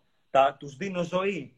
Θα μείνουν εκεί για πάντα. Οπότε, όταν τα ζωντανεύω αυτά τα πράγματα, νιώθω ότι υπάρχουν και πολύ περισσότερο. Που σημαίνει ότι το να περάσω μία ώρα ε, με τον αγαπημένο μου φίλο, με τη σύντροφό μου, μόνος μου διαβάζοντας ένα βιβλίο, ενώ πριν ήταν κάτι ανεπαίσθητο, πλέον είναι μια πολύ μεγάλη πολυτέλεια. Και όταν νιώθω ότι η ζωή μου χαρίζει τέτοιες πολυτέλειες, δηλαδή το να πηγαίνω να Όπως έλεγες και εσύ, να πετάξω τα σκουπίδια στον κάδο, νιώθω ότι είμαι έτοιμος να κατακτήσω τον κόσμο, ρε παιδί μου. Νιώθω ότι είμαι έτοιμος να κάνω μαγικά πράγματα. Ε, Ξέρεις πόσες φορές στο τετράδιο αυτό έχω γράψει έχω, τα τελευταία 13-14 χρόνια γράφω τετράδια θαυμάτων από τότε και πριν από τον καλογύρο, όταν διάβαζα το Σάρμα για πρώτη φορά. 13 χρόνια γράφω εδώ πέρα. Ξέρεις πόσες φορές έχω γράψει, την, ε, έχω αναφέρει στα θαύματα την πρωινή τουαλέτα που πήγα και σε 2-3 λεπτά είχα τελειώσει. Έχω ένα φίλο που κάνει μία ώρα. Δεν είναι τίποτα δεδομένο. Και πρόσεξε τι γίνεται. Επειδή θα έρθει και η δύσκολη στιγμή, όταν μπορείς και τροφοδοτήσει με απλά μικρά πραγματάκια και χτίζεις χαρά, αισιοδοξία, επιτυχία, όταν θα έρθει η ώρα να κάτσει στραβή που θα κάτσει, έχεις δημιουργήσει δύναμη. Από πού; Από το πουθενά. Και επειδή δεν είναι όλα τα πράγματα καλά, στο τετράδιο αυτό έχω ένα πρόβλημα, ρε παιδί μου, δεν έχω δουλειά. άρα πρέπει εγώ να βρω δουλειά. Οπότε κάθομαι και κάνω σύσκεψη με τον εαυτό μου πώς μπορώ να βρω δουλειά. Θα μιλήσω με τον Αποστόλη, θα μιλήσω με τον Στέφανο, θα ψάξω εδώ, θα μπω στο YouTube, θα ψάξω να δω πώς κάνουν τα βιογραφικά τους, κάποιοι το κάνουν με βιντεάκι, θα ψάξω να βρω βιβλία ή σεμινάρια ή online ομιλίες που η Ρίσο Εμπαρόδο είναι και δωρεάν για το πώς εγώ από το πουθενά μπορώ να ψάξω να βρω δουλειά. Οπότε εδώ πέρα, εκείνη τη στιγμή, είναι ρε παιδί, πώς είναι ο Πρωθυπουργός ή ο Bill Gates που έχουν την ατζέντα τους, δεν έχεις τίποτα λιγότερο σημαντικό από τον Bill Gates έχοντας την ατζέντα και τιμώντας τη σχέση με τον εαυτό σου. Γιατί μέσα από εδώ πέρα τιμάς και χτίζεις τη σχέση με τον εαυτό σου. Και έλεγε ο Κόμπι Μπράιαν όταν ζούσε αυτός ο άνθρωπος, ο υπέροχος άνθρωπος, έλεγε ότι όλη μου η ζωή είναι η συμφωνία που έχω κάνει με τον εαυτό μου. Είναι πολύ σημαντική συμφωνία αν κάθομαι να έχω επικοινωνία με τον εαυτό μου 5 λεπτά την ημέρα. Και αναφέρομαι και στη φίλη που έλεγε νωρίτερα, που δουλεύει 14 ώρες. Για μένα είναι πρόβλημα όταν κάποιος δουλεύει 14 ώρες. Δεν θέλω να κρίνω κανέναν, ούτε να κάνω τον έξυπνο, αλλά είναι πραγματικά κάτι δεν πάει καλά. Όταν κάτσεις γράψεις 5-10 λεπτά την ημέρα, είναι πολύ σημαντικά για ποιο λόγο δουλεύω 14 ώρες την ημέρα; Μήπως θα μπορούσε να γίνει αυτό, Μήπως θα μπορούσε να γίνει εκείνο, Μήπως ο άντρας μου θα μπορούσε να μου βοηθήσει περισσότερο, Μήπως εγώ από το αφεντικό παίρνω παραπάνω αρμοδιότητες από ό,τι θα έπρεπε, Μήπως, μήπως, μήπως κάποιο την καταρρεύσω; Αλλά όλα αυτά που λέει ο Σάρμα κάνει journaling. Τα γράφεις εδώ πέρα, κάντε κάτω. Τα κάνει deconstruct. Ουσιαστικά τα χωρίς κομματάκια και το αποδομείς και αρχίζεις και βλέπεις τη συνολική εικόνα. Αυτό το τετράδιο αλλάζει ζωές. Το έχουμε βάλει σε πολλά ελληνικά σχολεία. Είναι συγκλονιστικά τα αποτέλεσματα. Όποιος γράφει, όταν πηγαίνω σε ομιλίες και ρωτάω αν γράφει κάποιος ημερολόγιο, είναι το ίδιο με την άσκηση. Όποιος σηκώνει το χέρι και μιλάει και λέει ναι, γράφω ημερολόγιο, έχω ατζέντα, λεύκομα, πρέπει να τον κατεβάζει γιατί μιλάει για μισή ώρα. Και αν κάποιοι εδώ πέρα πραγματικά γράφουν, θα ήθελα να δούμε κάποια σχόλια. Αν υπάρχει κάποιος ο οποίος γράφει, κρατάει κάποια ατζέντα, ημερολόγιο, αν έχει κάποιο να πει, το θέλω αυτό το ράδιο. Είναι άδειο αυτό, πρέπει να το γράψεις εσύ το τετράδιο βέβαια. Λοιπόν, λέει η Κέλλη, ακόμα και αν δεν τα νιώθει εξ αρχής, μπορεί να αρχίσει να καταγράψει κάποια facts ενώ τους δίνει τη δέουσα σημασία εξ αρχής. Ξεκινάς! Ξεκινάς! Ε, μπράβο, ακριβώς, Κέλλη. Ξεκινάς! Ξεκινάς. Ακόμα και αν δεν βρεις ένα, βρες ένα, βρες ένα. Βρες ένα. Κάποια στιγμή, Αποστόλη, ήμουνα με μια γνωστή, η οποία κάποια στιγμή διαμαρτυρόταν πάρα πολύ για Ναι. το γεγονός ότι. Α, δεν να διαβάσει κάποια σχόλια; Όχι, όχι, όχι, θα ακούω. θα Γράφει ακούω. εδώ και δύο χρόνια. Εγώ. Ημερολόγιο ευγνωμοσύνης Για εδώ και δύο σπαθία. χρόνια. δεν- Έχει αλλάξει τη ζωή, παιδιά. Δείτε εδώ πέρα. Ό,τι καλύτερο να γράψει ο Δημήτρης. Μπράβο, γεια σου, ρε Δημήτρη. Εννοείται. Να σε ακούει κανείς είναι στα. Έλα, σου, ρε, εσύ. Τάνια. Παιδιά, Η Μαρία δείτε εδώ κάνει πέρα κάτι για ένα τέτοιο. λεπτό, πραγματικά δείτε τους ανθρώπους, όχι εμάς, τους ανθρώπους που γράφουν. Δείτε τα σχόλια μισό λεπτό. Μπράβο, Άννα. Χρόνια τώρα γράφει μερολόγιο.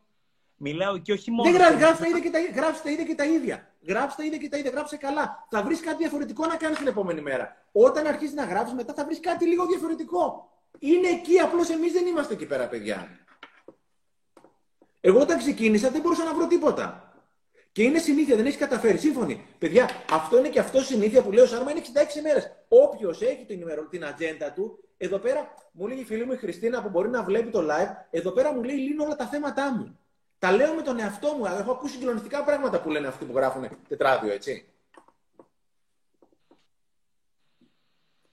Ημερολόγιο ευγνωμοσύνης λέει Νατάσα, απίστευτο τι μπορείς να αντιληφθείς για τον εαυτό σου. Και εγώ ξεκίνησα, λέει η Χριστίνα, μέσα στον Αύγουστο. Δύο χρόνια και η αυτοεκτίμησή μου, λένε οι φίλοι μας από το Self Worth Group, έχει εκτοξευτεί. Η αυτοεκτίμησή μου, λέει, έχει εκτοξευτεί. Φίλε, να σου πω κάτι. Ένα παράδειγμα, επειδή εγώ αυτό το έχω μεταλλάξει πολλές φορές, εδώ πέρα πλέον γράφω πράγματα που κάνω εγώ. Επειδή ξυπνάω από τα χαράματα και με ξέρεις την τρέλα μου, θα γράψω 7-8 η ώρα το πρωί, θα γράψω όλε. Πρόσεχε εδώ πέρα πώς χτίσει αυτοεκτίμηση. Όταν γράφεις τα πράγματα που έχεις κάνει 5 λεπτάκια, ξύπνησα το πρωί, έβγαλα το συναγερμό, κατέβασα τα σκουπίδια, έβγαλα το σκύλο βόλτα, έφαγα μια μπάρα, διάβασα 5 σελίδες, πήγα μια τουαλέτα, μετά, κάποια στιγμή μετά από 20 λεπτά, λες, μάγκα μου, εγώ τα έχω κάνει όλα αυτά τα πράγματα. Wow. Και επειδή και Wow. λες, από, Ακριβώς. ακριβώς. Λες ρε πούστη μου, μπράβο μου, πραγματικά μπράβο μου. Και αυτό το μπράβο μου είναι συγκλονιστικό. Η εστίαση, το που εστιάζω είναι πολύ σημαντικό. Και θέλω να σου δώσω ένα παράδειγμα άλλο. Ήμουνα πριν από καιρό με μια γνωστή, Ναι. η οποία έχει χωρίσει με τον άντρα της. Ναι. Και κάποια στιγμή διαμαρτυρόταν πολύ αυτή η κοπέλα ότι δεν έχει τίποτα καλό, α, τίποτα, τίποτα καλό. Λέω ρε, εσύ δεν έχει σημασία το όνομά της. Δεν μπορεί να βρεις ούτε ένα καλό να γράψει. Μου λέει ούτε ένα. Λέω ούτε ένα. Μου λέει μπορώ να βρω ένα. Λέω ποιο; Μου λέει μπορώ να βρω ότι είναι, προσέχει πάρα πολύ, είναι πολύ προσεκτικός οδηγός και είναι πραγματικά πάρα πολύ ασφαλής η οδήγηση για το παιδί μας. Ένα παιδί έχουν, ναι. Λέω αυτό γράψω 100 φορές. Μου λέει τι εννοείς; Λέω πάρε ένα χαρτί και γράψω ότι ο άντρας μου είναι πάρα πολύ, ο πρώην άντρας μου, ο μπαμπάς της κόρης μου, είναι πολύ ασφαλής οδηγός. 100 φορές. Μίλησα με την κοπέλα αυτή μετά από ένα-δύο μήνες. Μου λέει τελικά δεν ήταν μόνο αυτό, βρήκα και άλλο. Όταν ξεκινήσει να γράφει, συγγνώμη, ένα γαμημένο καλό, θα βγουν και δύο και τρία και πέντε και δέκα. Και αν δεν βρεις δεύτερο, γράψει το ίδιο πέντε φορές. Και γράψει και το πρόβλημά σου. Δεν είναι ο σκοπός όλου αυτού του πράγματος να βλέπουμε όλα τα πράγματα θετικά. Κάποια είναι αρνητικά. Μόνο που τα γράφεις, τα γράφεις στο χαρτί σου και ουσιαστικά έχει φύγει το μισό βάρος από πάνω σου. Είναι πολύ σημαντική η σχέση με τον εαυτό μου. Και είναι και σημαντικό να πούμε ότι γιατί κάποιος μπορεί να πει Άιρε παράτα μας που συνέχεια βλέπεις τα πράγματα θετικά, Αποστόλη, Στέφανε, και εσύ μιλάς εκ του ασφαλούς. Δεν υπάρχει αυτό. Βεβαίως και το, και το έχει πει και ο Στέφανος και άλλες φορές, δεν υπάρχει αυτό και δεν πρεσβεύει κανείς μια ευθεία γραμμή σε αυτή τη ζωή, ούτε κανενός μα κανενός μα κανενός. Η ζωή είναι μια πορεία σε μια καθαρή θάλασσα με, με, με, με, με μπουνάτσα και με απόλυτη ηρεμία. Δεν υπάρχει αυτό. Τώρα, εάν κάποιος είναι, είναι, είναι μάγκας, γουστάρει και βλέπει τα πράγματα θετικά, είναι πανέμορφο. Αλλά, όπως πολύ ωραία γράφεται και στα comments, αλλά λέει και ο Στέφανος, το αρνητικό είναι και αυτό πανέμορφο. Γιατί χωρίς το σκοτάδι δεν υπάρχει το φως. Γιατί πολλές φορές χρειάζεται, χρειάζεται κάποιος να πιάσει πάτο για να ανέβει ψηλά. Είναι πολύ σημαντικό η αρνητική, η μη θετική στιγμή για να κάνω το επόμενο βήμα, για να προχωρήσω μπροστά. Χρειάστηκε να εκτιμήσω τα χρήματα όταν πια ένα βράδυ ο κολλητός μου είχαμε βγει κάπου έξω και μου λέει πάμε και σε δεύτερο μαγαζί και δεν είχα. Τότε τα εκτίμησα. Αυτό που είπε πριν ο Στέφανος. Εκτίμησε, όχι εκτίμησε, αλλά ήταν πάρα, πάρα πολύ ευτυχισμένος όταν για μία μέρα δεν είχε ρεύμα και ξαφνικά άκουσε το διακόπτη να ανάβει και να ακούγεται το ήχος. Είναι πολύ σημαντικό λοιπόν μέσα από όλα αυτά τα πράγματα να βλέπουμε ότι το αρνητικό, το, δεν μου αρέσει το αρνητικό, το μη θετικό, τι κάνει, μπουστάρει το θετικό επί της ουσίας. Το, το, το μπουστάρει πάρα μα πάρα πολύ έντονα το θετικό. Και ε, μέσα από αυτή τη διαδικασία το μόνο που έχουμε να κάνουμε είναι να γίνουμε καλύτεροι. Πολλές φορές λέμε ότι αν λογοφέρουμε, καταλαβαίνει ο ένας τον άλλον περισσότερο. Πάλι μια όχι θετική κατάσταση που όμως τελικά οδηγεί σε κάτι πολύ θετικό. Ναι.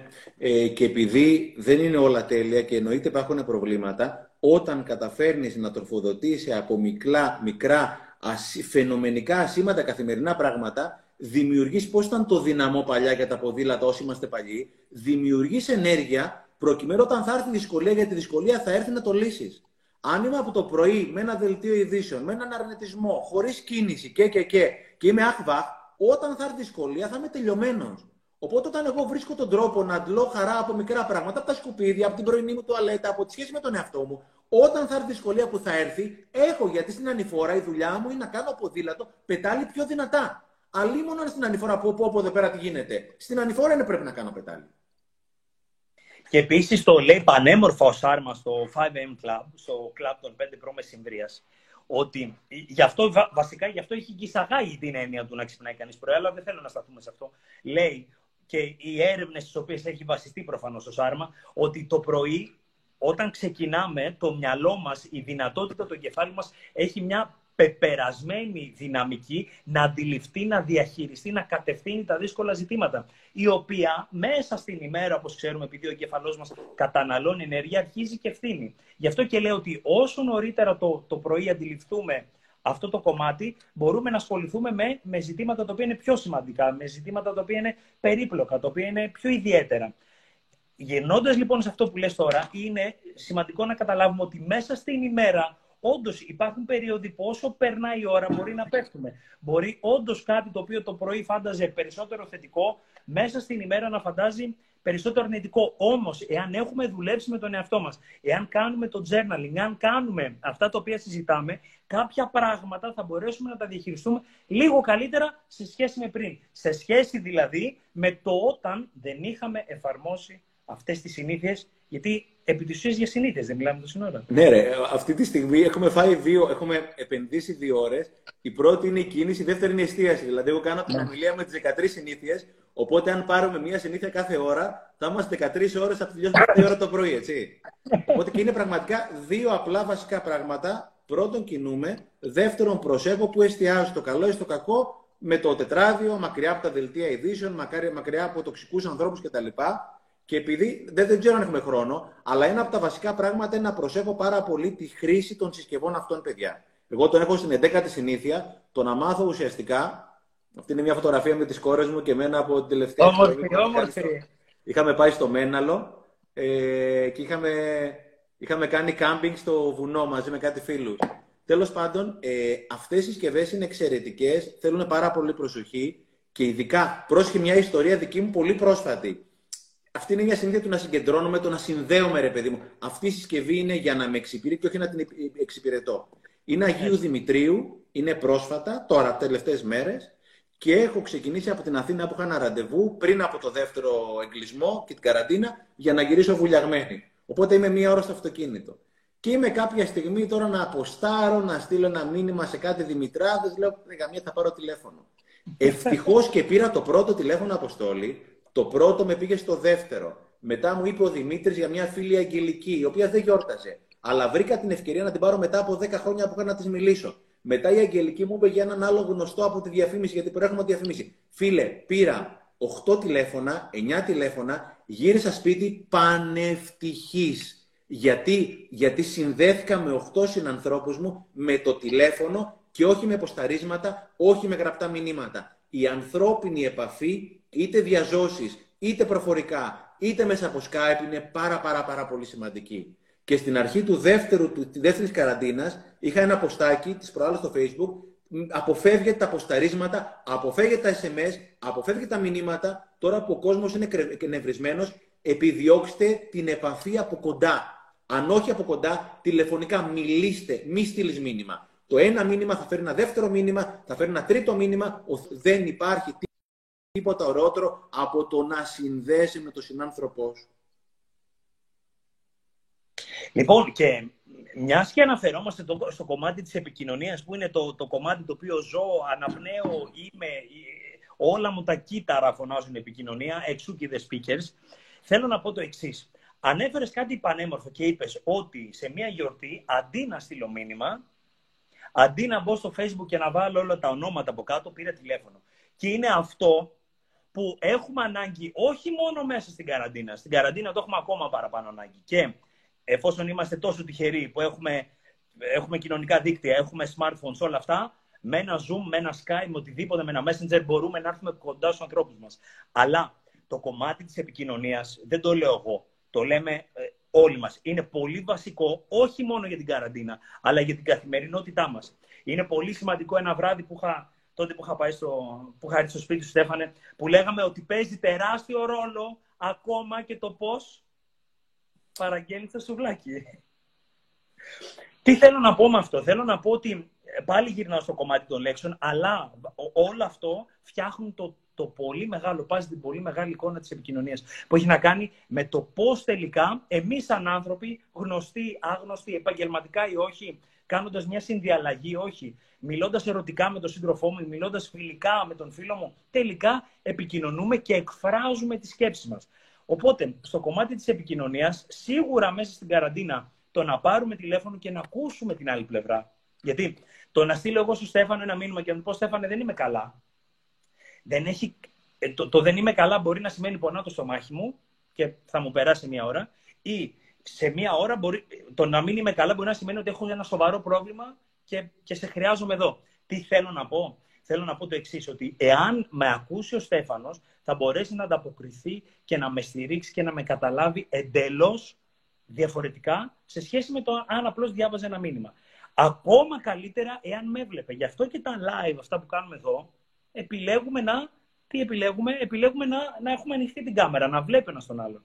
Οπότε, η, το, το να επικοινωνούμε με ήχο και να επικοινωνούμε και με εικόνα μας βοηθάει πάρα μα πάρα πολύ να έρθουμε κοντά. Άρα, αντί να, πολύ σωστά είπε ο Στέφανος, να στείλουμε ένα μήνυμα, είναι πολύ σημαντικό την επόμενη φορά, ειδικότερα αυτή την περίοδο, να χρησιμοποιήσουμε την κάμερά μας, να χρησιμοποιήσουμε ένα ηχητικό μήνυμα, να πάρουμε τηλέφωνο και να συνδεθούμε.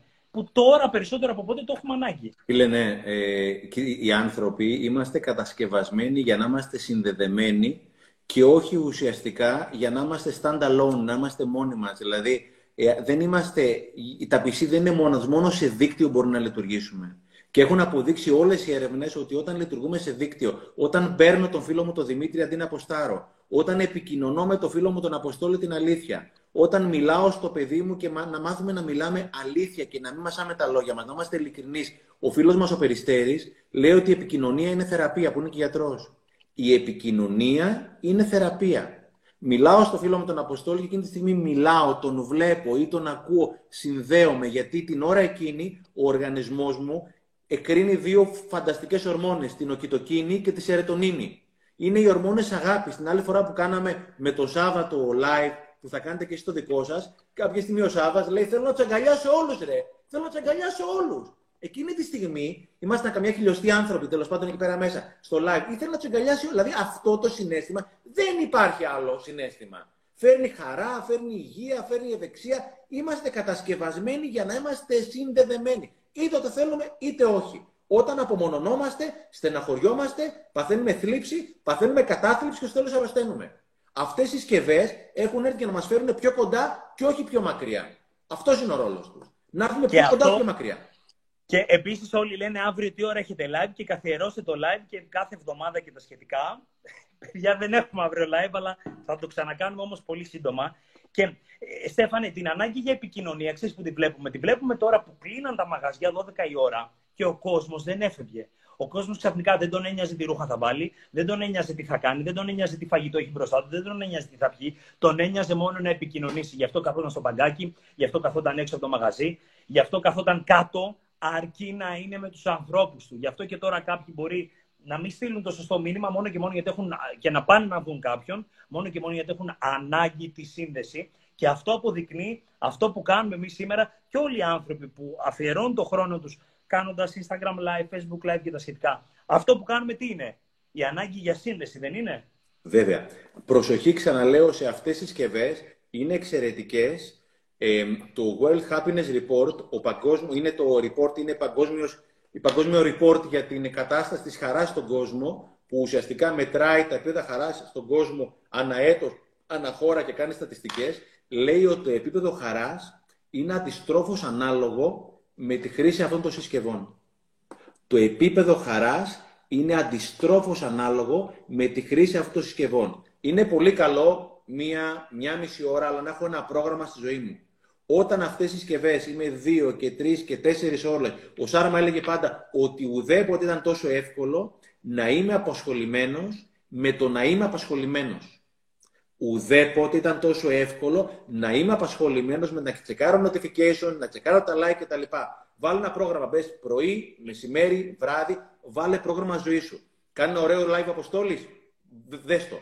Έχει κάτι τηλεόραση αξιόλογο, δες το. Επίλεξε εσύ τα πράγματα και όχι τα πράγματα να επιλέξουν εσένα.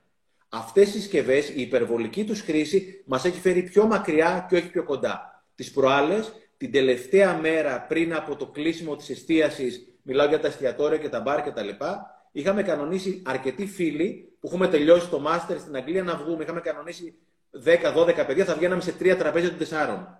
Τελικά πήγαμε τρεις. Δεν μπορεί να φανταστεί πόσο το χαρήκαμε.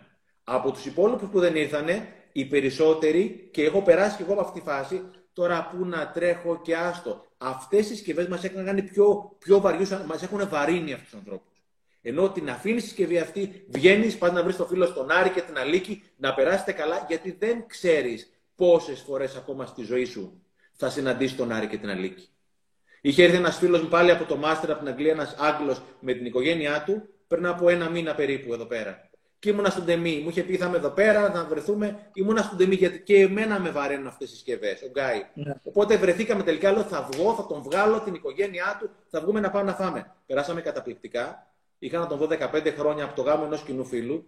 Και μετά έγραψε ένα κειμενάκι για μένα δηλαδή. Μην αναβάλεις. Λέω πόσες φορές θα δω ακόμα τον Γκάι στη ζωή μου. Αυτός θα πάει στην Ελβετία τώρα που μένουνε. Την ώρα που χαιρετιόμασταν, κοιταχτήκαμε λίγο παράξενα με πολύ αγάπη και σκεφτήκαμε το ίδιο πράγμα εκείνη τη στιγμή. Πόσες φορές θα ξαναβρεθούμε ζωή μας; Θα ξαναβρεθούμε ζωή μας. Μην αναβάλεις. Η από κοντά η επαφή, η τηλεφωνική επαφή, όλο αυτό που βλεπόμαστε, που νιώθουμε ένα στον άλλο, όχι ποσταρίσματα. Αν κάποιος είναι άγνωστος, δεν είναι φιλαράκι και είναι τυπικό, ναι. Στον φίλο σου για μένα είναι προσβολή να ποστάρει. πάρ τον τηλέφωνο. Εμένα με ενοχλεί πάρα πολύ όταν φίλοι μου που περιμένουν να με πάρουν ένα τηλέφωνο να δουν τι κάνω, θα μου στείλουν ένα μήνυμα ένα ποστάρισμα. Είμαστε φτιαγμένοι για να είμαστε συνδεδεμένοι. Μόνο με σύνδεση μπορούμε να είμαστε χαρούμενοι. Διαφορετικά δεν γίνεται. Ναι, απλώς βεβαίως, επειδή ρωτάτε πάρα μα πάρα πολλά για να το διευκρινίσουμε, βεβαίως ε, και αυτό που έλεγε ο Στέφανος και αυτό που είναι και η προσωπική μου γνώμη είναι ότι πάντοτε αυτές οι συσκευές έχουν, ε, είναι στο χέρι μας, όπως και ένα μαχαίρι. Είναι στο, στο χέρι σου πώς θα το χρησιμοποιήσεις. Το ίδιο και με το κινητό, το ίδιο και με, τα, με τις ηλεκτρονικές συσκευές. Είναι στο χέρι σου αν αυτό θα σου φάει 7, 8, 10 ώρες την ημέρα, κοιτάζοντας πόσα like πήρες ή ποια είναι τα σχόλια ή τι είπαν άλλοι για σένα. Ενώ αν το χρησιμοποιείς για να προωθείς τη δουλειά σου, για να επικοινωνήσει με άλλους ανθρώπους, για να πάρεις τηλέφωνο άλλους ανθρώπους, για να προωθήσεις τη δουλειά σου. Οπότε είναι. Είναι, είναι αποστόλη, είναι η λεπτή γραμμή πότε έχω κάτι και πότε με έχει αυτό το κάτι. Το σημαντικό είναι να το έχω αυτό κάτι και όταν να, να, μην, να μην με έχει. Το νερό αυτό εδώ πέρα, άμα το πιω, μου κάνει καλό. Αν με έχει το νερό και πίνω 10 μπουκάλια την ημέρα, μπορεί και να πεθάνω. Το συσκευή αυτή είναι εξαιρετική. Αν τη χρησιμοποιώ εγώ και όχι αυτή ουσιαστικά εμένα. Οι τελευταίες έρευνες λένε ότι σε κάποιες περιπτώσεις κάποιοι άνθρωποι οι οποίοι είμαστε βαθύτατα addicted και εθισμένοι με τις συσκευές, πιάνουμε τις συσκευές πάνω από χίλιες φορές την ημέρα για να τσεκάρουμε κάτι. Τη συσκευή αυτή κάποιοι εξημών τις πιάνουν στα χέρια τους πάνω από χίλιες φορές την ημέρα για να τσεκάρουν κάτι. Εκείνη τη στιγμή έχεις διαλύσει τη συγκέντρωσή σου. Να σου πω, ρε, έχει πάει δύο ώρες και, και νομίζω ότι. Λοιπόν, λοιπόν, νομίζω ότι θα ανανεώσουμε τη συνάντησή μας, γιατί δεν προλάβαμε κιόλας να τα καλύψουμε κιόλας όλα. Αλλά να πούμε ότι μιλήσαμε για την κίνηση, για, το, για τα tips τώρα, αυτή τη συγκεκριμένη περίοδο, για την εστίαση αλλά και για την επικοινωνία. Τρία πολύ βασικά πράγματα που καλούμαστε όλοι να, να, να τα εφαρμόζουμε, να τα έχουμε κατά νου σιγά σιγά. Είπαμε, θέλουμε και 66 μέρες. Λοιπόν, Στεφ μου, ξέρεις τι γίνεται; Όλο αυτό το οποίο ζούμε είναι, είναι πραγματικά κάτι, κάτι το οποίο είτε ήμασταν οι δυο μας, είτε το κάνουμε αυτή τη στιγμή μέσω ενός κοινωνικού δικτύου, πάλι τα ίδια πράγματα θα λέγαμε. Σε ευχαριστώ που, που, που έχεις αυτή την ενέργεια, την όρεξη, τη διάθεση, που όλο αυτό το κομμάτι να μοιραστείς τη σκέψη σου, τις απόψεις σου και πραγματικά να, να, να έχουν περάσει δύο ώρες και να νιώθουμε όλοι ακόμα ότι, OK, okay, εντάξει, θέλουμε κι άλλο και τα σχετικά. Αποστόλη, εγώ ευχαριστώ. Το απόλαυσα την καρδιά μου, φίλες. Και εγώ και ελπίζω να βοήθησε ε, κάποιος. Να ξέρετε, πιο πολύ βοηθηθήκαμε εμείς που τα κάνουμε. Πιο πολύ εμείς βοηθιόμαστε. Θα το κρεμάσει το δικό σου το προφίλ, Αποστόλη; Ναι, ναι, θα το βάλω στο δικό μου το προφίλ και αύριο μεθαύριο θα το βρείτε στο, στο, στη σελίδα των speakers στο YouTube και αυτά. Και σύντομα, ναι, θα κάνουμε κι άλλο με τον Στέφανο, παιδιά. OK, okay, τα βλέπω, τα βλέπω. Θα κάνουμε κι άλλο. OK, okay, okay. Thank λοιπόν, you very much. Ευχαριστώ πάρα πολύ. Σας ευχαριστούμε για τον χρόνο σας. Εμείς, εμείς. Ευχαριστώ πολύ.